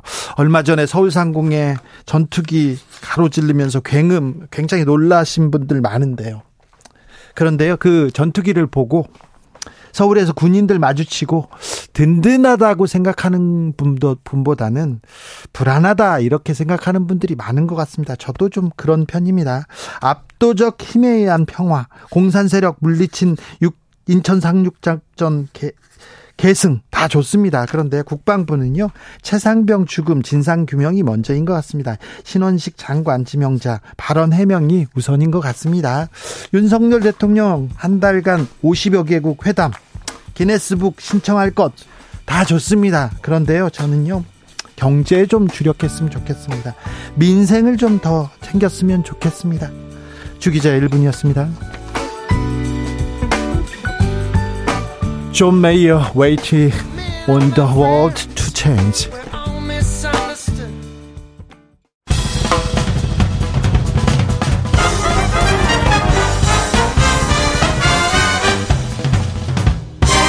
훅 인터뷰. 훅 인터뷰 이어갑니다. 월요일인데요. 정치권 뉴스 많았어요. 오늘 오전에 이재명 민주당 대표 병원으로 긴급 이송됐고요. 이송 직후에는 검찰이 구속영장 청구했습니다. 오후엔 민주당 최강욱 의원 집행유예형이 확정되면서 의원직 상실했습니다. 여러 현안들 한번 물어보겠습니다. 박주민 더불어민주당 의원 오셨습니다. 어서 오세요. 네, 안녕하십니까. 네. 아, 단식을 이어갈 수 없는 그런 건강 상태입니까? 그러니까 사실 오늘 아침에 제가 대표실에서 뵀을 때는 의식이 없는 것처럼 보였고, 아, 네. 그래서 이제 병원으로 실려가셨는데 어, 식, 어, 식여, 식, 생리식염수 네. 정도 네. 만 링겔로 지금 맞으신 상태에서 단식을 이어가시겠다고 지금 말씀을 하고 계신 것으로 그렇게 알고 있습니다. 네, 네. 단식을 이어간다고요? 네. 의료진에서 경고하고 그랬잖아요. 예, 뭐 의료진 경고야 뭐 15일차 되는 때부터 계속 나왔던 겁니다. 그리고 네. 뭐, 어, 종종 지금까지 보면 네. 15일 이후부터 어, 계속 상태가 안 좋았던 때들도 많았고요. 예. 예 그랬습니다. 예. 음, 이번 하자마자 입원하고 얼마 안 돼서 검찰에서 구속영장 청구했습니다. 네. 이 구속영장은 어떻게 보십니까? 뭐 전에도 사실은 이제 이재명 대표를 겨냥한 수사에 대해서 제가 여러 번 반복해서 평한 적이 있는데요. 사실 뭐 뚜렷한 물증도 지금 발견하지 못한 채로 1년 넘게 지금 탈탈 털고 있지 않습니까? 어, 상당히 좀 정치적 수사다라고 보고 있고 이번에 이제 쌍방울 대북송금 대납 관련된 어, 조사에서도 대표도 강조했다시피 물증 하나 제시를 못했다는 거예요. 그래서 과연 이 수사가 제대로 된 수사냐 네. 저는 그렇지 않다고 보고 이렇게 어, 영장 치는 것 자체가 저는 굉장히 정치적이다 이렇게 보고 있습니다. 정치적이요? 네. 네. 자 국회로 체포 동의안이 넘어올 것 같습니다. 21일, 25일 얘기 나오기도 하는데요. 네. 그러면 민주당 어떻게 합니까? 그러니까 제 개인적인 입장은 뭐 아침에도 좀 말씀드렸으니까 저는 부결해야 된다는 입장이고요. 다만 아 당에 아직 여러 분분한 의견이 있는 것이 사실입니다. 분분합니까? 예, 그래서 그 부분은 이제 대화와 이런 것들을 통해서 좀 정리를 해 나가야 될 필요가 있다고 보여집니다. 네. 예. 단식을 두고 여러 군데에서 또 얘기가 또 분분합니다. 한동훈 장관이 네. 수사받던 피의자가 단식해서 자해한다고 해서 이 사법 시스템 정지돼서는 안 된다. 앞으로 자범들도 다 이렇게 하지 않겠냐 이런 얘기했는데 한 장관의 얘기는 또 어떻게 보세요? 저는 한 장관이 이런 식으로 얘기하는 이유를 잘 모르겠어요. 그 사실 이제 우리 이재명 대표의 단식이 어 어떤 그 사법적인 그런 것에 대한 뭐 소위 말하는 방탄 이런 것들 위한 게 아니잖아요. 본인도 분명히 그걸 알고 있을 텐데 어 이런 식으로 표현하는 것 자체가 어 저는 상당히 좀 모욕적인 표현이다라고 생각을 하고요. 예? 어 최소한 이제 국무위원으로서 또 법무부 장관으로서의 어떤 어 표현을 좀 찾는 것이 좀 필요하다고 봅니다. 저는. 그래요? 예. 아, 단식 이제 누구라도 좀 손을 잡아야 되는데 여당 지도부는 전혀 꼼짝하지 않습니다. 저희는 그 누차 강조하지만 뭐 여당이나 대통령실에 대해서 뭔가 구걸하거나 그런 게 아닙니다. 저희들이 진짜 요구하는 거는요. 네. 국정 기조를 좀 바꾸라는 겁니다. 네. 지금 여러 뭐 여론조사에서 나오는 것처럼 많은 국민들이 지금 어 정부와 여당의 어떤 행태 또는 어, 정부 운영 기조에 대해서 찬성하고 계시지 않아요. 예. 걱정하시는 분들 많고요. 화나 계신 분들 많습니다. 네. 국정 기조를 좀 바꾸라는 거예요. 민생도 좀 챙기고 외교에 있어서도 실익을 좀 챙기고 이념으로 국민들을 갈라치기 하는 거 이제 좀 그만하고 네. 아 그런 것들을 하는 것. 네. 어, 그러면 아마 우리 대표는 뭐 단식 당장 풀죠. 대통령실에서 누가 단식하랬냐 이런 얘기 하던데요. 본인들이 지금 굉장히 잘하고 있다고 생각하나 봐요. 본인들의 태도를 좀 바꾸라고 저렇게 절절하게 단식을 하는데 네. 본인들은 엄청 잘한다고 생각하나 봅니다. 네. 네. 그러니까 지금 이렇게 국정 기조가 많은 국민들의 지지를 못 받는 거죠. 네. 네. 문재인 전 대통령이 9월 19일 행사차 서울을 방문할 예정인 것 같습니다. 네. 병문안 올까 주목 되는데요. 어떻게 될 것 같습니다. 뭐 저는 뭐 요런 부분은 제가 잘 모르겠는데요. 뭐 네. 병문안 충분히 갈 수 있고 또 갈 필요도 있겠죠. 예. 예. 알겠습니다. 예. 음, 오늘 한덕수 총리 해임 건의안 제출했습니다. 맞습니다. 예. 네. 그리고 내각 총사퇴 요구하셨습니다. 네네네. 민주당이 이 단식 전국에서 이 카드를 끌고 나온 꺼낸 이유는요? 그러니까 사실 이 얘기하니까 갑자기 뭐 국민의힘에서는 화성에서 무슨 얘기하는 것 같다 이렇게 얘기하는데 아무 지금 보십시오. 예를 네. 들어서 어 최근에 그 해병대 최상병 사망 네. 사건 이종섭 장관 잘했습니까? 잘 못했죠. 못했죠. 이상하죠. 예. 자 그다음에 원희룡 장관 네. 서울 양평간 고속도로 갑자기 네. 자기가 권한도 없으면 백지화하겠다고 국민들 상대 성질 내고 네. 잘했습니까? 잘 못했죠. 아니잖아요. 예. 보훈부 장관 이념으로 지금 국민 갈라치기 하고 있죠. 그 다음에 이상민 장관 이, 이태원 참사뿐만 아니라 오송부터 시작해서 여러 가지의 어떤 안전 태세가 잘못된 부분들에 대한 최소한의 정치적 책임이라도 좀 져야 되는 사람 아니겠습니까? 네. 예. 그리고 지금 뭐, 어, 교체되겠다고 거론되고 있지만 잼버리 파행 여가부 장관. 그러니까 그 다음에 일본의 후쿠시마 오염수 방류에 대해서 한마디 못하고 있는 외교부 장관. 진짜 저는 제가 봤을 때 제대로 국민들의 목소리를 듣고 국민들을 위해서 일을 한다고 하기가 어려운 장관들이 수두룩 빽빽합니다. 이게 다 싸가지고 하나하나 해, 해인건의안 내거나 하기 어려우니 국무총리를 대표로 얘기한 거고 국정쇄신 하라라고 얘기하는 겁니다. 그리고 네. 재경부 장관 뭐 어떻습니까? 지금 세수 추계 저 정도 우리 정부 과거 우리 정부에서 빵꾸 났으면요 당장 모든 매체들에서 당장 내려, 내려가라 그럴 거예요. 그, 걱정인데요. 지금 근데 아무 잘못 없다는 거지 않습니까 지금? 아니 59조 원이나 이거 네.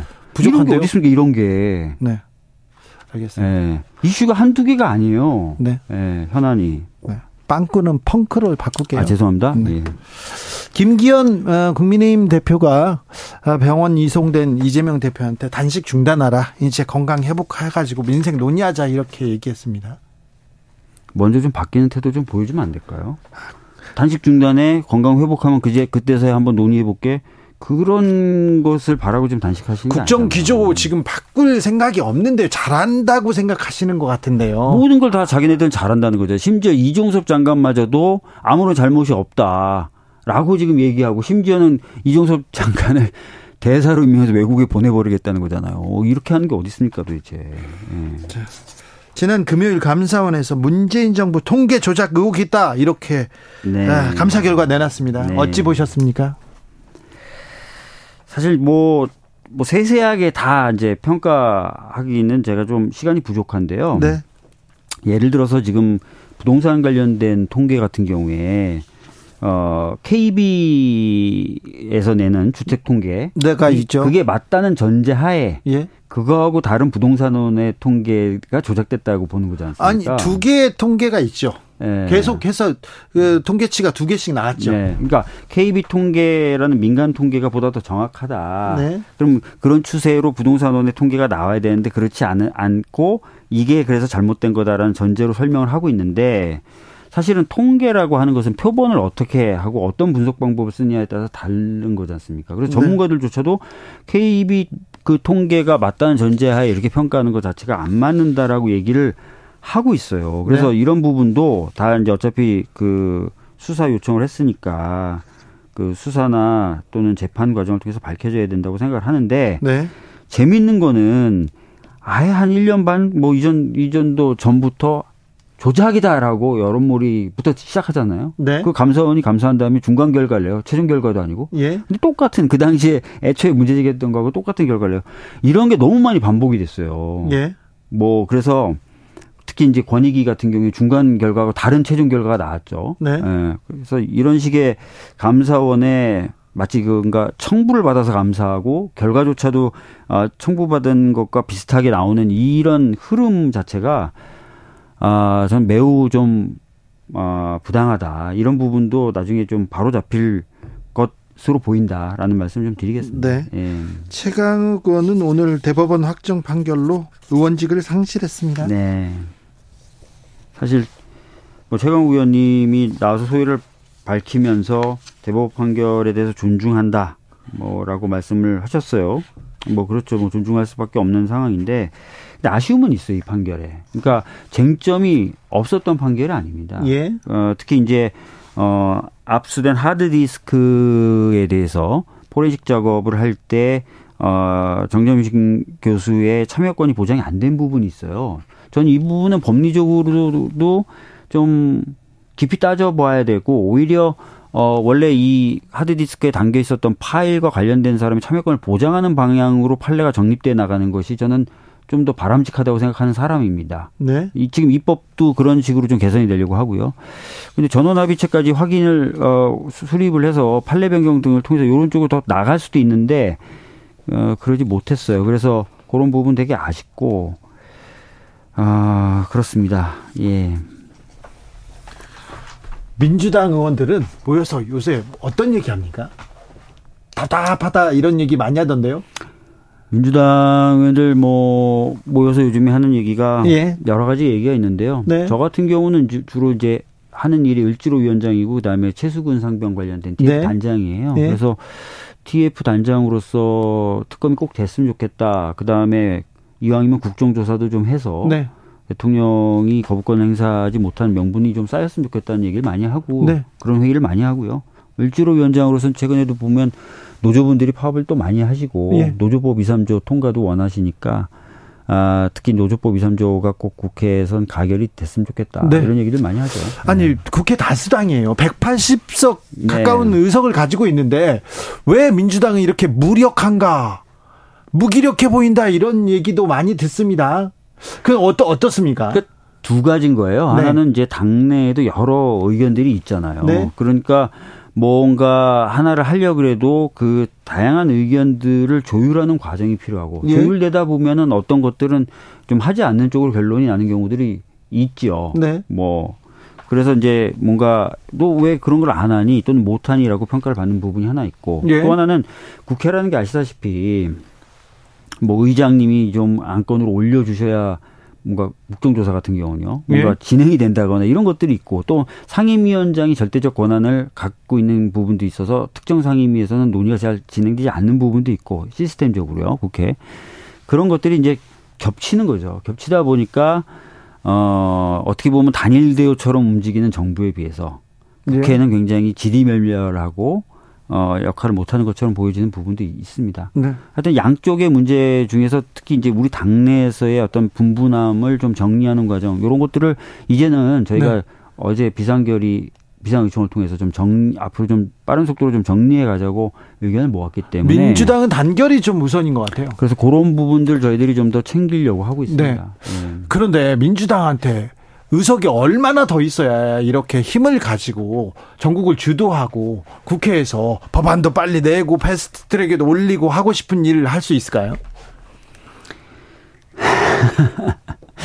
사실 의석수도 뭐 중요하지만 어, 당의 어떤 메커니즘이나 시스템 또 아까 말씀드렸던 대로 의견을 이제 재빨리 좀 조율하는 그런 어, 과정 이런 것들도 중요하죠. 네. 그래서 그런 것들을 아까 말씀드렸던 대로 좀 개선하겠다라고 다들 의지를 모았으니까요. 네.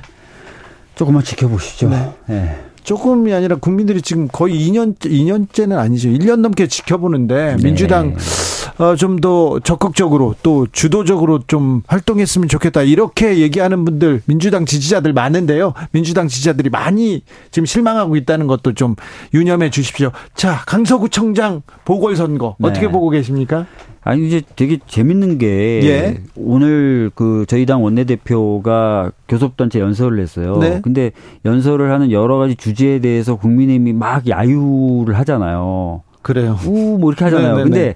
이 강서구청 전 강서구청장이 이번에 네. 출마한 거에 대해서 얘기하니까 저쪽도 갑자기 조용해지더라고요. 아 그래요? 제가 느끼기에는 네. 그러니까 본인들도 약간 좀 야, 이거 좀 그런데. 이거 내로남불 그 바로 걸리는 텐데. 내로남불 정도가 아니죠. 그러니까 네. 예를 들어서 어떤 당이 잘못해서 어, 보궐선거가 이루어졌는데 그 당의 다른 멤버가 나오는 것도 사실 욕을 많이 먹었고 국민의힘이 많이 욕을 했잖아요. 네. 근데 이거는 바로 그 사람을 몇 개월 만에 다시 출마시키는 거지 않습니까? 네. 예, 이거는 본인들도 아휴 참 이거 참 너무하다라는 생각을 좀 하는 것 같아요. 네.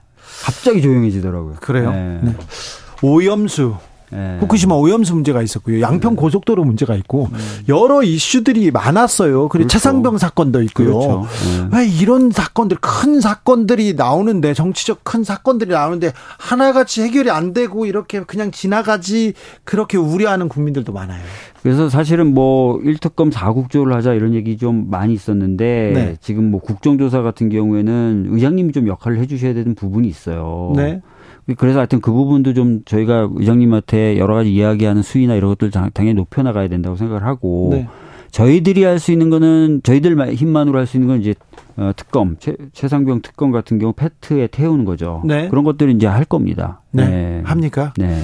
어, 422님께서 현 정부도 일 못하지만요. 야당도 변하지 못하는 것 좀 안타깝고 답답합니다. 이렇게 얘기합니다. 네. 음. 내각 총사퇴, 총리 해임 이 카드가 효과가 있을까 이렇게 걱정하는 사람들도 있어요. 어떤 의미에서죠? 정부가 어차피 안 받아들일 건데라는 네. 측면이죠. 네. 아마 안 받아들일 거예요. 지금 뭐 본인들은 다 잘하고 있다고 생각을 하고 있으니까요. 네. 그러나 저는 현실은 그렇게 녹록하지 않다고 생각합니다. 네. 아까도 잠깐 시작하기 전에 말씀드렸는데 네. 경제 지표나 상황 굉장히 안 좋아요. 안 좋아요. 네, 이거를 뭐 이념으로 국민들을 갈라치거나 네. 또 야당 대표에 대한 수사로 눈을 돌리거나 이걸로 안 돼요. 안 되는 상황이 옵니다. 경제 챙겨야 되는데 민생 챙겨야 그러니까요. 되는데 계속 다른 얘기만 해서 답답한데요. 그러니까요. 이 민생은 민주당이라도 좀 챙겨줘야 됩니다. 경제 그, 챙겨줘야 됩니다. 아, 저희들은 그걸 하기 위해서 뭐 민생 예산이라든지 민생 법안 지금 리스트 다 어느 정도 정리했고 특히 을지로위원회에서는 몇 가지 법안도 핵심적으로 해서 어, 힘들어 하시는 분들이 힘을 좀 낼 수 있게 하려고 하고 있습니다. 네. 네. 자. 당내에서 이재명 대표 단식 이후에 그 의견이 좀 의견이 모으, 모으는 게 보인다 이런 얘기도 해요. 단합하고 있다. 두 가지인 것 같아요. 네. 그러니까 대표의 단식도 단식인데 예. 확실히 그게 크죠. 근데 네. 또 하나는 이 대표의 단식을 바라보는 여당과 정부의 그 어떻게 보면 이 너무 오만한 조소 냉소 조소 이렇게 냉소가 네. 아 또 큰 역할을 하는 것 같습니다. 예. 그래서 자 친명이든 비명이든 아 대표가 이렇게 고생하고 굶고 있는데 우리가 저기 어, 뭐 체포 동의안 뭐 해줄 수 없다 이런 이런 의견은 좀 모여진 것 같아요. 그런데 음, 음, 예. 자 그러면요 결집했어 단합했어요. 그런데 방탄 얘기가 또 나올 거 아니에요. 그래서 아까도 제가 잠깐 시작하기 전에 말씀드렸는데 네. 수사 자체가 굉장히 근거가 없고 정당하지 않다는 생각을 가지고 있어요. 예. 근데 이런 생각을 갖고 있는 의원들이 많아요. 네.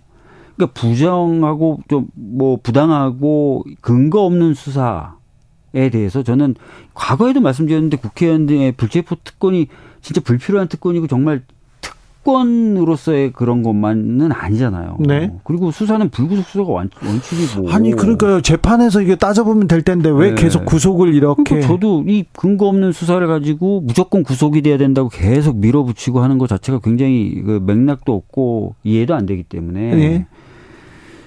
글쎄요. 방탄이라는 논리도 이제는 저는 힘을 못 가질 것 같아요. 네. 네.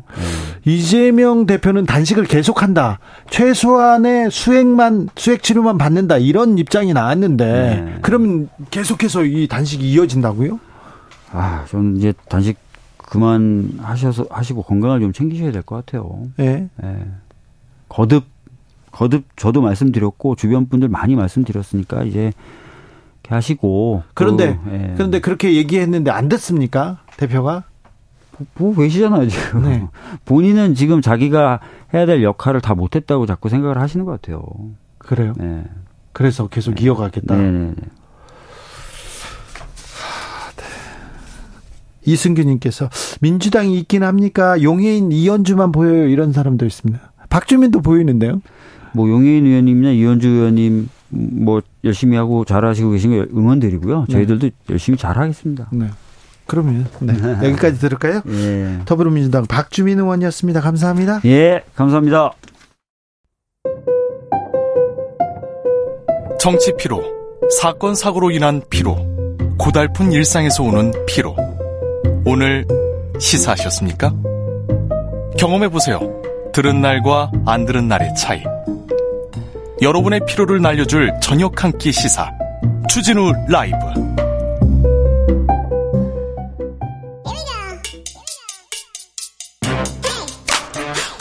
뉴스를 향한 진지한 고민 기자들의 수다. 라이브 기자실을 찾은 오늘의 기자는 은지옥이요. 시사인 김은지입니다. 자 오늘 좀 준비한 첫 번째 뉴스부터 가보겠습니다. 네, 이균용 대법원장 후보자의 성범죄 관련 판결 3년치를 분석했습니다. 검사는 공소장으로 말하고 법원 뭐 판사는 판결로 말한다. 자, 판결문 봐야죠. 판결 보면 이분이 어떤 사람인지 어떤 법 음, 정신 양심 가지고 있는지 알 수 있죠. 네, 그렇습니다. 그래서 이번 주 시사인에서 썼던 기사인데요. 네? 실제로 이 이야기들이 대법원장 과거 인사청문회도 쳐다보니까 많이 나왔던 말이더라고요. 김명수 대법원장 인사청문회 때는 장재원 자유한국당 의원이 법관은 판결로 얘기하는 거냐라고 하면서 네. 김명수 대법원장 후보자한테 질문을 하기도 했었는데요. 네? 현재 이 후보자에 대해서는 가장 강경한 목소리가 나오는 쪽이 여성단체입니다. 네? 과거 판결 때문인데 죄송합니다. 여성대상 범죄 항소심에서 감형한 사례가 여러 번 알려지면서 논란이 되었었는데요. 예? 이에 대해서 이 후보자는 과거 성범죄를 포함한 강력범죄 등에 대해서 엄정한 판단과 형을 선고한 다수의 판결이 있음에도 불구하고 감형한 일부 판결만이 최근 언론에 보도되고 있는 것에 대해서 안타깝게 생각한다면서 균형 있게 다 봐달라 이렇게 이야기했거든요. 근데 아, 안타까운 판결을 너무 많이 했던데요. 네, 그래서 최근 3년치를 다 일일이 찾아봤습니다. 2002, 네, 감형이 이제 세 건 중에 한 건은 감형해줬다라고 보시면 되는데요. 예? 물론 항소 기각이 가장 많긴 합니다. 50%인데 네? 그 다음이 감형입니다. 35.7%인데 이균용 후보자의 2심 재판부에 성범죄가 배당되면 해당 범죄자 3명 중 1명은 형이 깎였다 이렇게 보시면 됩니다. 네. 그리고 무죄 일부 무죄도 5% 5.9%이고요. 그리고 이 후보자 말대로 더 2심에서 엄벌한 그러니까 가형 사건도 있긴 합니다. 그것도 5.9%인데요. 5.9%밖에 안 되네요. 네. 뭐 여러 가지 사항들을 좀 봐야 되겠지만요. 게다가 이제 본인이 왜 감형을 해주는지 가형을 해주는지도 판결문에 쓰거든요. 네. 그 사유들을 다 일일이 살펴봤는데요. 그랬더니요. 가장 많은 것이 이제 가해자가 반성하고 범행을 자백하고 범행을 인정했다라고 하는 것이 아니, 가장 많았고요. 판사님 앞에서는 다 반성하고 잘못했다고 합니다. 이거 이게 가장 큰 사례였, 사유였다고 두 번째로는요. 네, 형사 범죄. 또는 동종 범죄가 없어서인데요. 예? 그러니까 형사 범죄야 그 전엔 초범이다라고 할 수 있는데 심지어 다른 형사 범죄는 이미 유죄인데 다 이 똑같은 성범죄가 처음이다라는 이유로 깎아줬다라고 할 수 있고요. 네. 그리고 피해자와 합의했거나 피해자가 처벌 원치 않는다. 그리고 피해가 경미하다, 젊거나 어리다, 우발적이다와 같은 순서입니다. 네. 아무튼 뭐 이유는 그렇게 특별한 이유는 없네요. 양형 기준이 있지 않습니까? 그런데. 네, 이제 물론 이 해당 기준을 이 후보자가 벗어난 건 아닌데요. 네? 하지만 성범죄 양형에 있어서는 오랫동안 피해자 관점이 빠졌다 이런 비판들이 많았습니다. 피해자가 엄벌을 요구하는데도 불구하고 그 감형을 해주는 게 문제다라고 하는 것이었는데요. 특히나 2019년에 엠번방 사건 불거지면서 우리 사회에 관련된 인식이 높아졌고 2021년 법무부가 TF를 꾸리기도 했습니다. 여기도 보면 이제 가해자의 사정을 중심으로 현행법은 양형을 보고 있는 데 피해자 보호 관점이 필요하다 이렇게 지적을 했거든요. 실제로 이제 그게 바뀌진 못했는데 이균용 후보자 감형 판결문을 봐도 피해자의 엄벌 요청 같은 부분들이 있습니다. 그 피고인으로부터 피고인이 피해자로부터 용서받지 못했다. 피해자는 엄벌을 원한다. 이런 식의 내용들이 여덟 건이나 있는데요. 그렇다면 우리가 상식적으로 봤을 때 가형 그러니까 더 엄벌을 이제 이심을 올려서 어, 형량을 줄 것 같잖아요. 그런데 네. 이런 문장이 있음에도 불구하고 감형을 했다라고 하는 게 눈에 띄는 부분인데요. 왜냐하면 그러나 다만 한편이라고 하는 앞서 말씀드린 사유 그러니까 가해자가 반성하고 자백했다와 같은 이유 때문에 형을 깎아줬습니다. 네. 예, 구체적으로 좀 판결을 보면요. 2020년에 주거 침입 강제 추행 혐의로 기소가 된 사람이 있는데요. 집으로 돌아가던 길에 같은 버스에서 내린 피해자를 따라가서 아파트 공동 현관에 같이 들어간 뒤 껴안으려다가 미수에 그친 사건이 있습니다. 예. 1심에선 징역 1년 3개월 선고했는데요. 이인용 재판부가 2심에서 깎아줬습니다. 징역 1년 3개월에 집행유예 3년 선고했거든요. 네.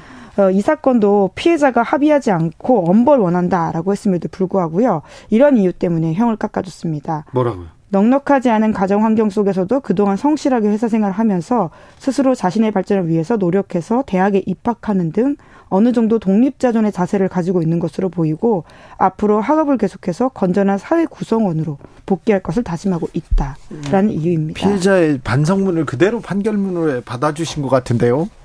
네, 뿐만 아니라 술에 취했다, 우발적이다, 네. 뭐 이런 식의 이야기도 그 감형 사유에 들어가 있습니다. 이균영 후보자는 투자를 많이 하셨어요. 그리고 세금도 잘 안 내시고요. 법이 법을 몰랐다고 얘기하는데 대법원장 후보자가 법을 몰라서 신고 안 했다. 이 부분은 어떻게 받아들일지 그리고 어, 법관이라고 해서 투자를 비난하는 것은 부당하다 이렇게 얘기했는데 아유 좀 판결문 이렇게 열심히 쓰실 시간에 이렇게 투자를 이렇게 열심히 하셨을까 그런 생각이 계속됩니다. 아무튼 대법원장 매우 중요한 자리에 있는 분입니다. 청문회. 예, 아, 내일부터 주목. 내일 네. 모레 이렇게 이틀 동안 열립니다. 네, 주목해 보겠습니다. 다음 뉴스 가볼까요? 네, 검찰 특활비가 공기청정기 대여 등에 쓰였다라는 사실이 뒤늦게 드러났습니다. 특활비 특수활동비인데 공기청정이 특수활동입니까?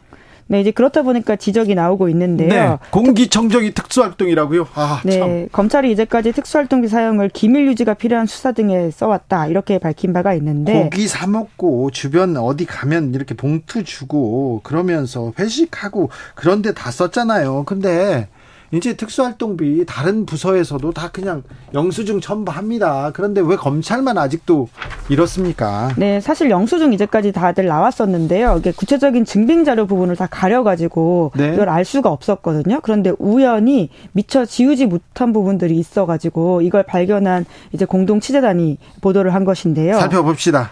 네, 이 결과에 따르면 광주지검 장흥지청 검사실 두 곳에 설치된 공기청정기 렌털 비용 55만 8,400원이 특수활동비로 쓰였다라고 하고요. 네. 그리고 기관장이 바뀔 때마다 기념 촬영을 했는데 여기에 든 돈도 특활비에서 썼다라고 합니다. 어떻게 기념 촬영하고 특수활동하고 이렇게 또 네. 매치가 되는 거죠. 그러니까 그러다 보니까 단순히 장흥직청만의 문제가 아니라 네. 다 그렇게 하고 있는 게 아니냐 이런 의심을 사고 있는데요. 특활비를 회식에 가장 많이 쓴다고 검사들이 얘기하더라고요. 그래서 어려운 수사하고 그러면요. 수사비가 필요합니다. 어떤 수사를 하는데 어, 왜 수사비가 필요한데 그러면 저녁에 늦게까지 일하고 그러면 고기도 먹여야 되, 지 않습니까? 그래서 회식비 제일 많이 쓴다는 그런 얘기 하더라고요. 그런데 이게 목적에 맞게 써야 되거든요. 잘못 쓰인 세금은 반납하게 돼 있어요. 네, 그러다 보니까 애초에 이제 자금지청에서는 공동치재단에 이런 지적이 있자 국고 반납하겠다라고 했다가요. 네. 다시 좀 입장을 번복했다라고 하는데 네. 당시 코로나19 상황이었고 검사실 두 곳의 정상적 운영을 위해서 공기청정기를 설치한 것으로 특활비 집행 목적에 부합한다. 이렇게 주장을 했다라고 합니다. 어, 이제 갑자기 태도를 돌변했네. 네, 이제 그러다가 이제 이 상황을 기자회견을 하는 날 대검에서 네. 다시 입장문을 냈는데요. 장흥지청이 오집행한 사례가 있어서 자체적으로 점검해서 집행을 중단했고 오집행된 특활비는 환수 조처하겠다 이렇게 밝혔습니다. 네. 뿐만 아니라 말씀하신 그 특활비가 회식비나 경력금 명목으로 쓰이고 있다라는 의혹도 여러 번 나오고 있는 게 사실인데요. 경력금 그러면서 그러니까 기관장이 이렇게 방문해가지고 봉투 주고 돈 이렇게 나눠주고 그런 조직이 거의 사라졌는데 아직 검찰이 그래요. 네, 이제 구체적인 이 사용 용처는 나오지 않기 때문에 이제 그렇게 의심할 수밖에 없는 정황이라고 할 수 있는데 네. 왜냐하면 일부 검찰 고위 간부들의 퇴직 이나 인사 시점에 특활비 사용액이 급증하는 양상을 보이고 있다라고 하거든요. 네. 그러니까 송인택 전 울산지검장이 지난 2019년 7월 퇴임을 앞두고 집행한 태, 특활비 지출 내용을 그렇죠. 보면요. 다 주고 가죠. 18일 동안 1,900만 원 특활비 썼다라고 합니다. 네. 게다가 하루에만 1,450만 원 썼다. 라고 하는데요. 네. 뭐 이러다 보니까 갑자기 기밀 수사에 필요한 특활비를 몰아쓴다라고 보기엔 좀 어렵지 않느냐. 진상을 좀 밝혀달라라는 지적이 나오고 있고요. 네. 2018년 6월달에 퇴임했던 공상훈 전 인천지검장도 퇴임 달에 4천만 원이 넘는 특활비를 썼다라고 합니다. 네. 그 중에서 90% 이상이 퇴임을 일주일 앞두고 지출했다라고 하거든요. 네. 노승건 전 대구지검장도 2018년 고위 간부 인사가 예정돼 있던 달에 네. 3,900만 원 이상의 특활비를 썼다라고 합니다. 네. 이에 대해서 이제 이 송전 지검장이나 노전 지검장은 검찰에 물어보라라고 네. 해명을 했다라고 하고요. 네. 공전 지검장은 특정 기관에 몰아쓰는 게 아니라 후임자의 생각이 다를 수 있어서 네. 퇴임 전에 특활비를 각 부서에 미리 배정해 준 것이다. 이렇게 설명했다고 네. 합니다. 제가 검찰 취재할 때요. 한 검사장 사모님을 만난 적이 있는데요. 다른 검사장들은 다 집에 이렇게 봉투도 가져오고 그러는데 저 사람은 술 먹어가지고 다 써가지고 하나도 안 가져왔다 하면서 타박하는 거를 들은 적이 있습니다. 0013님, 특활비 다른 부처가 그렇게 썼으면 수사 대상 아닌가요? 수사 대상 맞습니다. 사법 처리 되는데, 아직 검사들은 특활비 이렇게 쓰는데, 아, 이건 좀, 앞뒤가 맞지 않는 것 같아요. 어떻게 다 모든 공무원 중에 검사들만 이렇게 특수하게 활동비를 이렇게 비밀리에 쓸 수 있는지 이거는 좀 말이 안 되는 것 같아요. 이거는 좀 바로 잡아야 되는데 법을 바꾸면 되는데요. 네, 국회에서 예. 감시의 눈길이 계속 필요한 것 같습니다. 네. 마지막으로 만나볼 뉴스는요? 네, 미국 빅3 자동차 노조가 동시 파업에 나섰습니다. 그렇습니다. 사상 초유의 일입니다. 네, GM, 포드, 스텔란티스라고 하는데요. 네. 지난 14일부터 이 세 개 회사가 동시 파업에 들어갔는데 네. 전미 자동차 노조가 빅3 업체에서 한꺼번에 파업 진행하는 게 노조 설립한 1935년 이후 처음 있는 일이라고 합니다. 네. 아무래도 임금과 관련돼 있는 부분이 가장 크다라고 할 수 있는데요. 이 사건과 관련해서는 사실 바이든 대통령의 입장이 가장 좀 눈에 띈다라고 할 수 있거든요. 그러게요. 평상시에 가장 친노조적인 대통령이다 이렇게 본인을 내세운 바가 있는데요. 이번에도 노동장관 직무대행과 백악관 수석 경제고문을 협상에 지원하라고 보냈다라고 합니다. 네. 뿐만 아니라 파업이 시작된 다음 날 이런 노동자들을 향한 메시지를 냈다라고 하는데요. 그들이 창출에 기여한 이익으로부터 정당한 몫을 받아야 된다. 라는 식의 메시지를 냈다라고 해서 어떤 지지의 메시지가 아니냐라는 해석이 나오고 있습니다. 그런데요, 참 경제 상황 나쁘죠. 바이든 대선엔 재선 먹구름 끼우죠, 끄죠. 아, 먹구름이 드리우죠. 굉장히 좀 심각한 사안인데 이게 자동차 시장의 구조가 바뀌어서 그렇습니다. 전기차로 옮겨가면서 이 자동차 공장, 노조, 노동자들 다 지금 불안하거든요. 네, 아무래도 그런 전망들이 큰데요. 말씀처럼 뉴욕타임스가 기사를 썼습니다. 내연기관 자동차 제조 노동자들의 파업에는 전기차로 이행에 대한 두려움이 있다라고 하는 해석인데요. 네. 아무래도 전기차는 내연차보다 부품이 적기 때문에 고용 수가 적을 수밖에 없다라는 전망이 나오고 있습니다. 네. 그러다 보니까 이번에 이 노조 3사의 요구 사항에도 신설하는 전기차 공장에도 세계약을 적용해 달라라고 하는 것인데요. 네. 아무래도 이 자동차 시장이라고 하는 건 미국에서만 경쟁하는 게 아니라 전 세계 경쟁이다 보니까 여러 가지로 좀 주목되는 바가 있습니다. 여기까지 듣겠습니다. 기자들의 수다 시사인 김은지 기자와 함께했습니다. 감사합니다. 고맙습니다. 교통정보센터 다녀오겠습니다. 정현정 씨.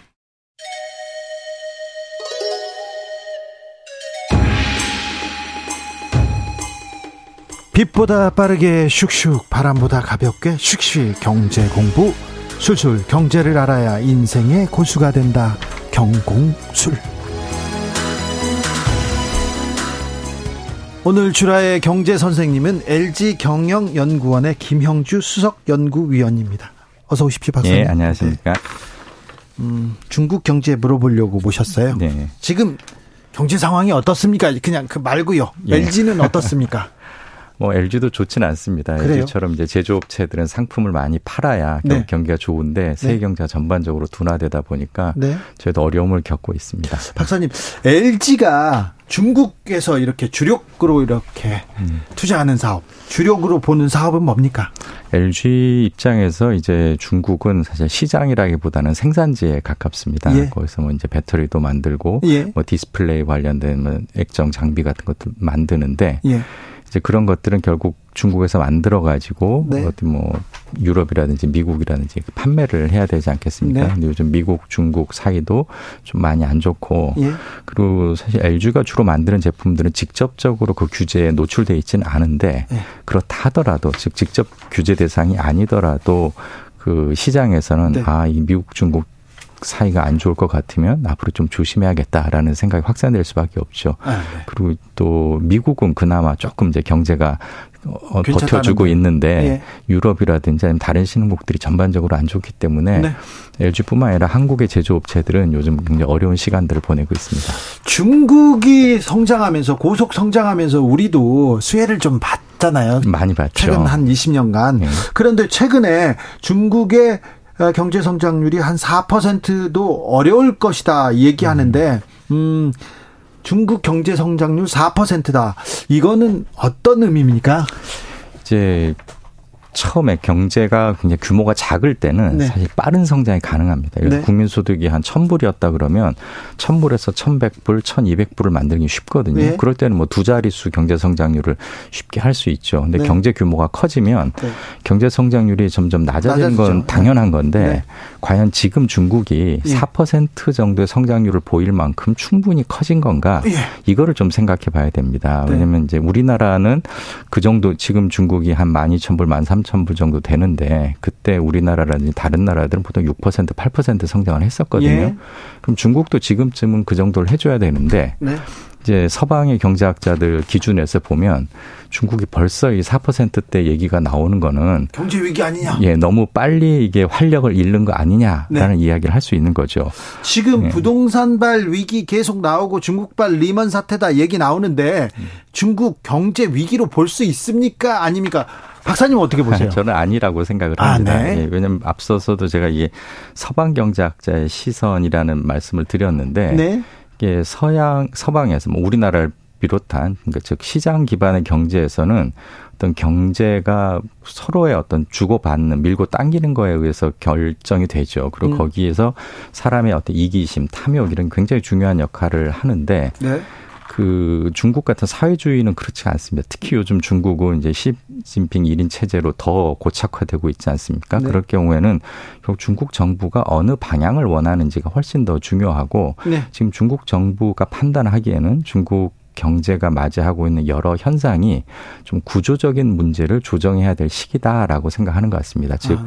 물론 부작용은 어쩔 수 없겠죠. 경제가 둔화되고 성장률이 내려가고 이런 것들은 없겠 어쩔 수 없지만 그거를 괜히 바로 잡으려다가 즉 이제 다시 경기 부양을 하려다가 서방 국가들이 경험했던 뭐 양극화라든지 이런 부작용을 자기들도 겪게 되는 것 아니냐라는 예. 인식을 하고 있는 것 같고 즉 4% 정도의 성장률이 어쩔 수 없는 성장률이다라고 보면 이건 굉장히 힘든 문제일 수 있지만 중국 정부가 어느 정도 감내하고 예. 각오한 숫자라고 본다면 장기적으로 4% 성장률 유지한다면 오히려 몇 년 한 6% 하다가 갑자기 1, 2%로 내려가는 것보다는 더 낫지 않겠습니까? 네. 중국 정부는 지금 그런 부분을 테스트하고 있는 기간인 것 같습니다. 시진핑 뭐 주석이 뭐 중국 경제기 부동산 위기 단번에 뭐 제압할 수도 있는데 지금 관망하고 있는 것 같다. 그러니까 그렇게 큰 걱정은 안 해도 된다 이렇게 얘기하는 사람들이 있고요. 아 시진핑이 지금 중국 경제 위기 그냥 바, 그냥 손을 놓고 있어서 책임져야 된다 이렇게 얘기하는 사람도 좀 있는 것 같아요. 예, 우리 그 초등학교 작은 반 하나만 해도 담임 선생님이나 반장이 네. 완전히 통제하는 게 어렵지 않습니까? 네. 근데 그 십몇 억씩 하는 인구의 큰 나라를 네. 한 사람이 그렇게 하긴 어렵죠. 네. 물론 이제 서양처럼 그러니까 우리나 뭐 미국이나 유럽처럼 이 민주주의 국가에서는 모든 유권자들의 의사를 다 반영해야 되니까 시간도 네. 걸리고 좀 복잡할 수도 있고 거기에 비해서 조금 더 의사 결정이 빠를 수는 있습니다. 그럴 수는 있지만 지금 중국 정부가 모든 걸 다 할 수 있다라고 보는 거는 저는 이제 동의하기 어렵고 네. 물론 뭐 플라톤이라든지 이런 사람들이 이제 철인 정치 이야기를 하지 않습니까? 네. 그건 이제 굉장히 유능한 사람이 굉장히 뛰어난 도덕성까지 갖췄을 때 가능한 건데 네. 지금 중국 정부를 그렇게 판단할 수 있을까? 그거는 좀 어렵다고 봅니다. 네. 그리고 요즘 이제 중국 정부 위기론 나오는 게 결국 부동산 위기가 금융권으로 확산되느냐를 놓고 이제 서로 판단이 엇갈리는 건데요. 네. 그 부분에 있어서는 근데 물론 저는 약간 낙관을 믿는 편입니다. 왜냐하면 중국은 우리나 미국에 비해서 훨씬 더 관치를 오래 해왔고 또 예. 관치의 부작용보다는 관치의 효율성을 많이 살려왔기 때문에 그런 부동산에서 발생한 위기를 뭐 신탁이라든지 또는 지방의 그런 법인이나 이 기금으로 확산되는 걸 막은 데 있어서는 더 어, 효과적으로 움직일 거라는 점에서 어, 그쪽을 걱정하진 않지만 네.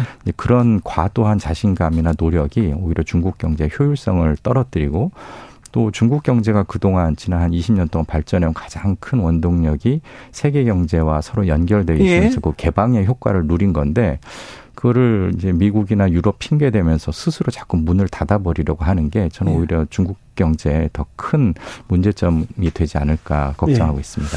중국이 뭐 20년, 30년간 계속 호황의 길을 걸었지 않습니까? 예.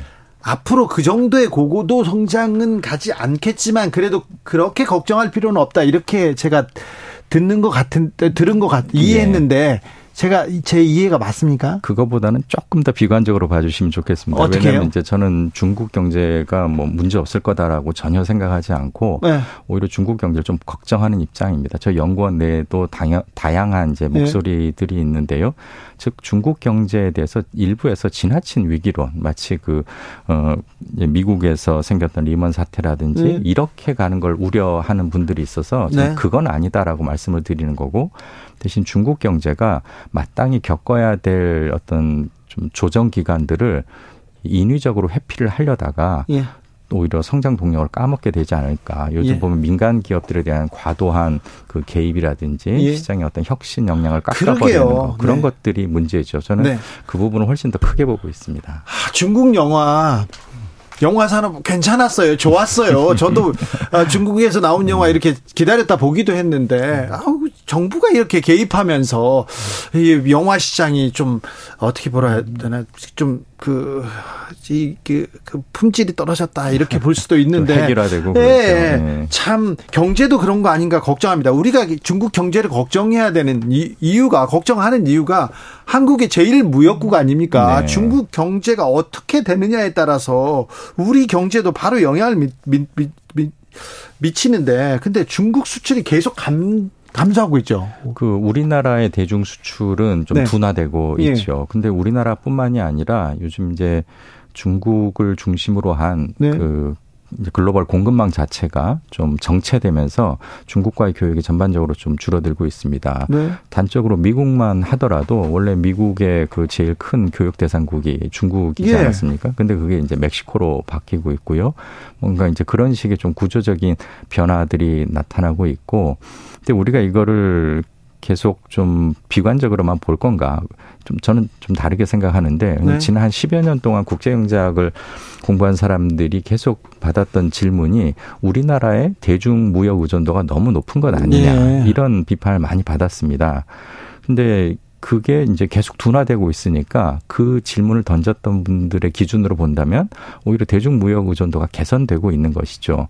그리고 중국 경제라고 하는 게 항상 한국과의 거리가 일정할 수는 없거든요. 네. 중국이 우리를 계속 따라오고 있기 때문에 그러면 이제 거리가 한 100m쯤 떨어져 있을 때 우리와 관계와 50m 정도 떨어져 있을 때 관계는 다를 수밖에 없습니다. 그래서 이제는 우리 이제 대중 교역 의존도를 뭐 인도라든지 베트남이라든지 인도네시아 같은 다른 나라로 다각화하는 하는 게 필요하고 이게 아마 가만히 있었으면 쉽지 않았을 텐데 최근에 이런 중국 경제 변화가 그런 어떤 기업들의 움직임을 좀 타이 자의반 타이반으로 네. 더 가속화시킨 것 같습니다. 유커는 돌아옵니까? 돌아오고 있는 것 같아요. 엘리베이터에서 예. 중국말 많이 들립니다. 어, 그게 조금 다른 게 있다면 예전에는 중국의 중산층들까지도 네. 많이 한국으로 왔던 것 같습니다. 네. 요즘 중국 분위기는 이제 유커들이 나가는 거를 막지는 않지만 과거보다는 조금 더 고소득 층들이 이제 나오는 것 같고 음. 특히 중국 경제가 요즘 내수가 굉장히 어렵거든요. 예. 그리고 어느 나라나 그렇지만 경제가 불확실성이 커지면 일단 소비를 줄이고 저축을 늘립니다. 네. 근데 지금 중국에서 나타나는 게 딱 그런 양상입니다. 즉 중국의 경제 주체들도 지금 중국 경제 상황의 미래를 과거처럼 무조건 낙관이 아니라 어, 네. 조금 더 신중하게 살펴봐야겠다라고 생각을 하고 그러다 보니까 이제 해외 여행이나 이런 걸 나가는 사람들도 예전보다는 훨씬 더 여유 있는 사람들이 나가는 것이 죠. 네. 그리고 또 한 가지 이제 한국은 약간 음, 좀 긍정적인 효과일 수도 있겠는데 일본과 중국이 안 좋지 않습니까? 예. 그러다 보니까 중국의 해외로 나가는 관광객들도 일본이나 동남아 관광객들이 좀 과거보다 줄고 즉 코로나 이전보다 좀 줄고 그 반사 효과로 한국으로 오는 중국 관광객들이 조금 늘고 있는 것 같습니다. 아, 그런데 예전에 비해서 예전에 유커가 한창 올 때보다 지금 음. 턱없이 미치지 못하거든요. 그리고 한국 관광객들도 중국 안 가요. 이제는 한국은 안 가는 거죠. 네. 예, 중국은 좀 못 오는 거고. 네. 예. 아, 안 가는 것도 가는 게 좀 까다로워져 가지고 비자 문제가 그래서 예. 그래서 못 가는 것도 있죠. 그렇죠. 예. 근데 아무튼 이 유커들이 와야 우리 경제가 산다. 이렇게 주장하는 분들 상인들은 정말 많거든요. 어, 그러니까 우리가 과거의 방식을 계속 고집하려면 네. 그 얘기를 뭐 맞다고 볼 수도 있죠. 근데 네. 그 말은 다르게 생각을 하면 우리가 한때 뭐 철강이라든지 중공업 위주로 경제를 계속 끌어오지 않았습니까? 네. 그때 분명히 쉬운 그걸 쉽다고 느끼는 기업들이 많았을 거예요. 네. 근데 그렇다 그래서 계속 거기 머물러 있었다면 요즘 같은 뭐 한류라든지 BTS 이런 거 불가능하지 않았겠습니까? 네. 그래서 이제 유커들이 왔을 때 물론 쉬웠겠지만 이제는 그들을 대신할 만한 이제 다른 또 관광객들을 끌어들일 수 있는 그런 매력 포인트를 찾는 게 네. 한국 관광업계의 숙제이고 또 그래야 우리 업계가 지속 가능할 것 같습니다. 중국과 북한의 경제적인 밀착은 어떻게 보십니까? 한미일이 이렇게 지금 계속해서 어, 가까이 지금 밀착하면서 북중러 이렇게 네. 대립 구도가 이렇게 섰어요. 네. 어, 지금 북한과 중국은 뭐 비행기도 다니기 시작하고 열차도 많이 다닌다는 얘기 하는데 네. 어떻습니까?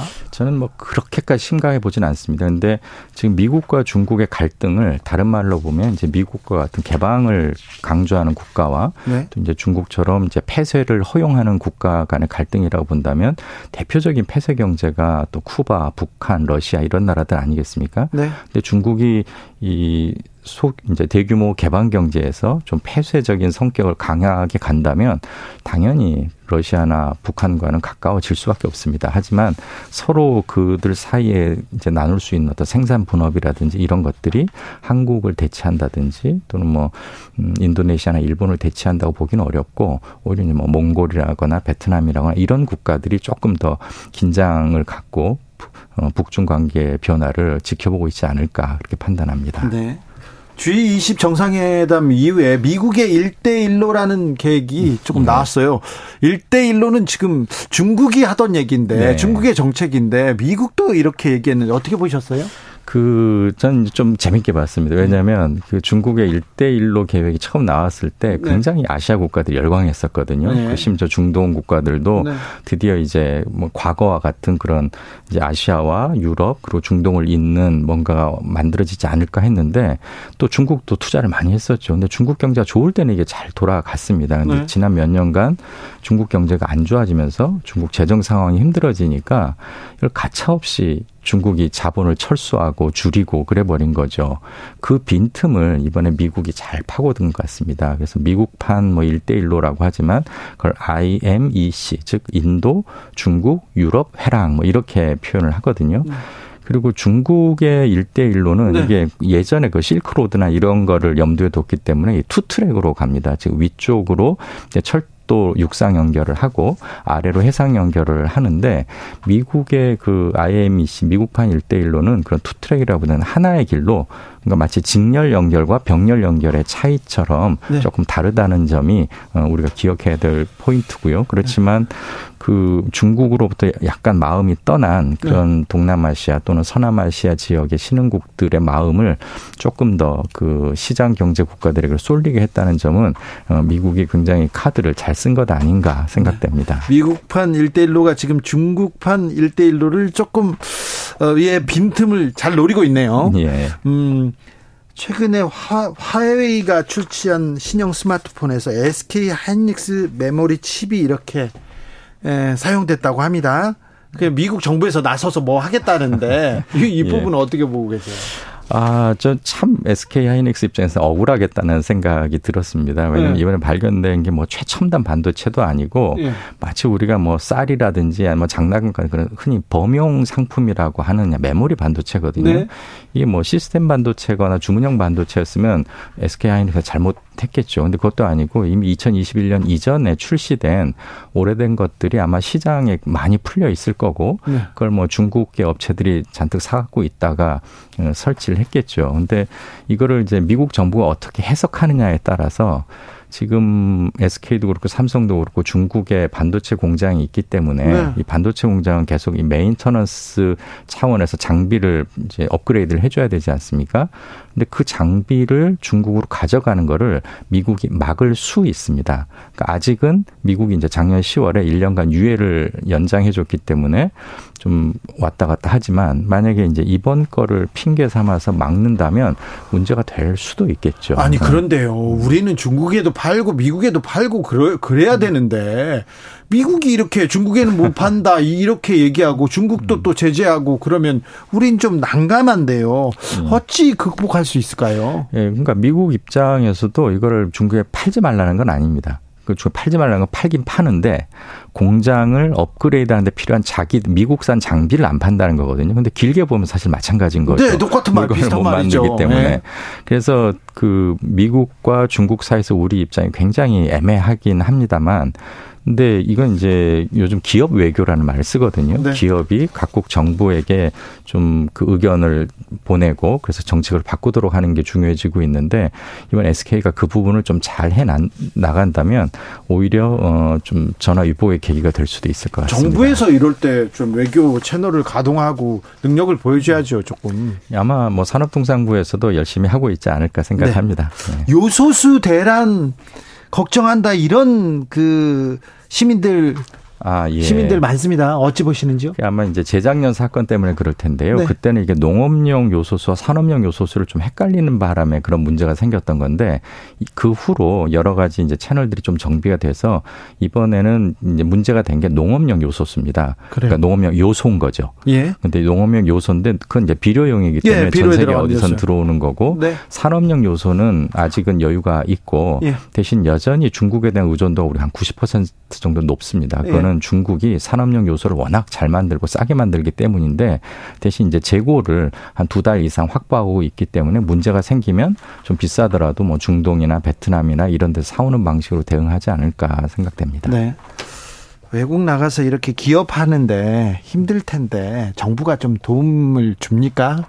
아, 정부는 도움을 많이 주죠. 하지만 많이 줍니까? 예, 기업들 입장에서는 네. 사실 그걸 의지, 의존하다 보면 결국 오히려 어, 생존 능력이 떨어질 수 있습니다. 그래서 그런 걸 중독되지 않기 위해서 노력을 하고 있습니다. 박사님 마지막으로 세수 결손 계속 얘기 나옵니다. 59조 원 이상 이렇게 부족할 거라고 하는데 네. 어떻게 보세요? 아, 좀 걱정이 되죠. 근데 어차피 경제라고 하는 게 사이클이 있고 한 해 이제 적자가 나면 다음에 또 흑자로 만들어야 되는데 더 큰 문제는 이걸 이제 예측을 못 했다는 게 더 큰 문제겠죠. 그래서 이런 부분이 뭔가 교훈으로 잘 쓰였으면 좋겠습니다. 아, LG 경영연구소의 김영주 박사님과 이야기 나눴습니다. 감사합니다. 예, 고맙습니다. 저는 여기서 인사드리겠습니다. 저는 내일 오후 5시 5분에 돌아오겠습니다. 지금까지 주진우였습니다.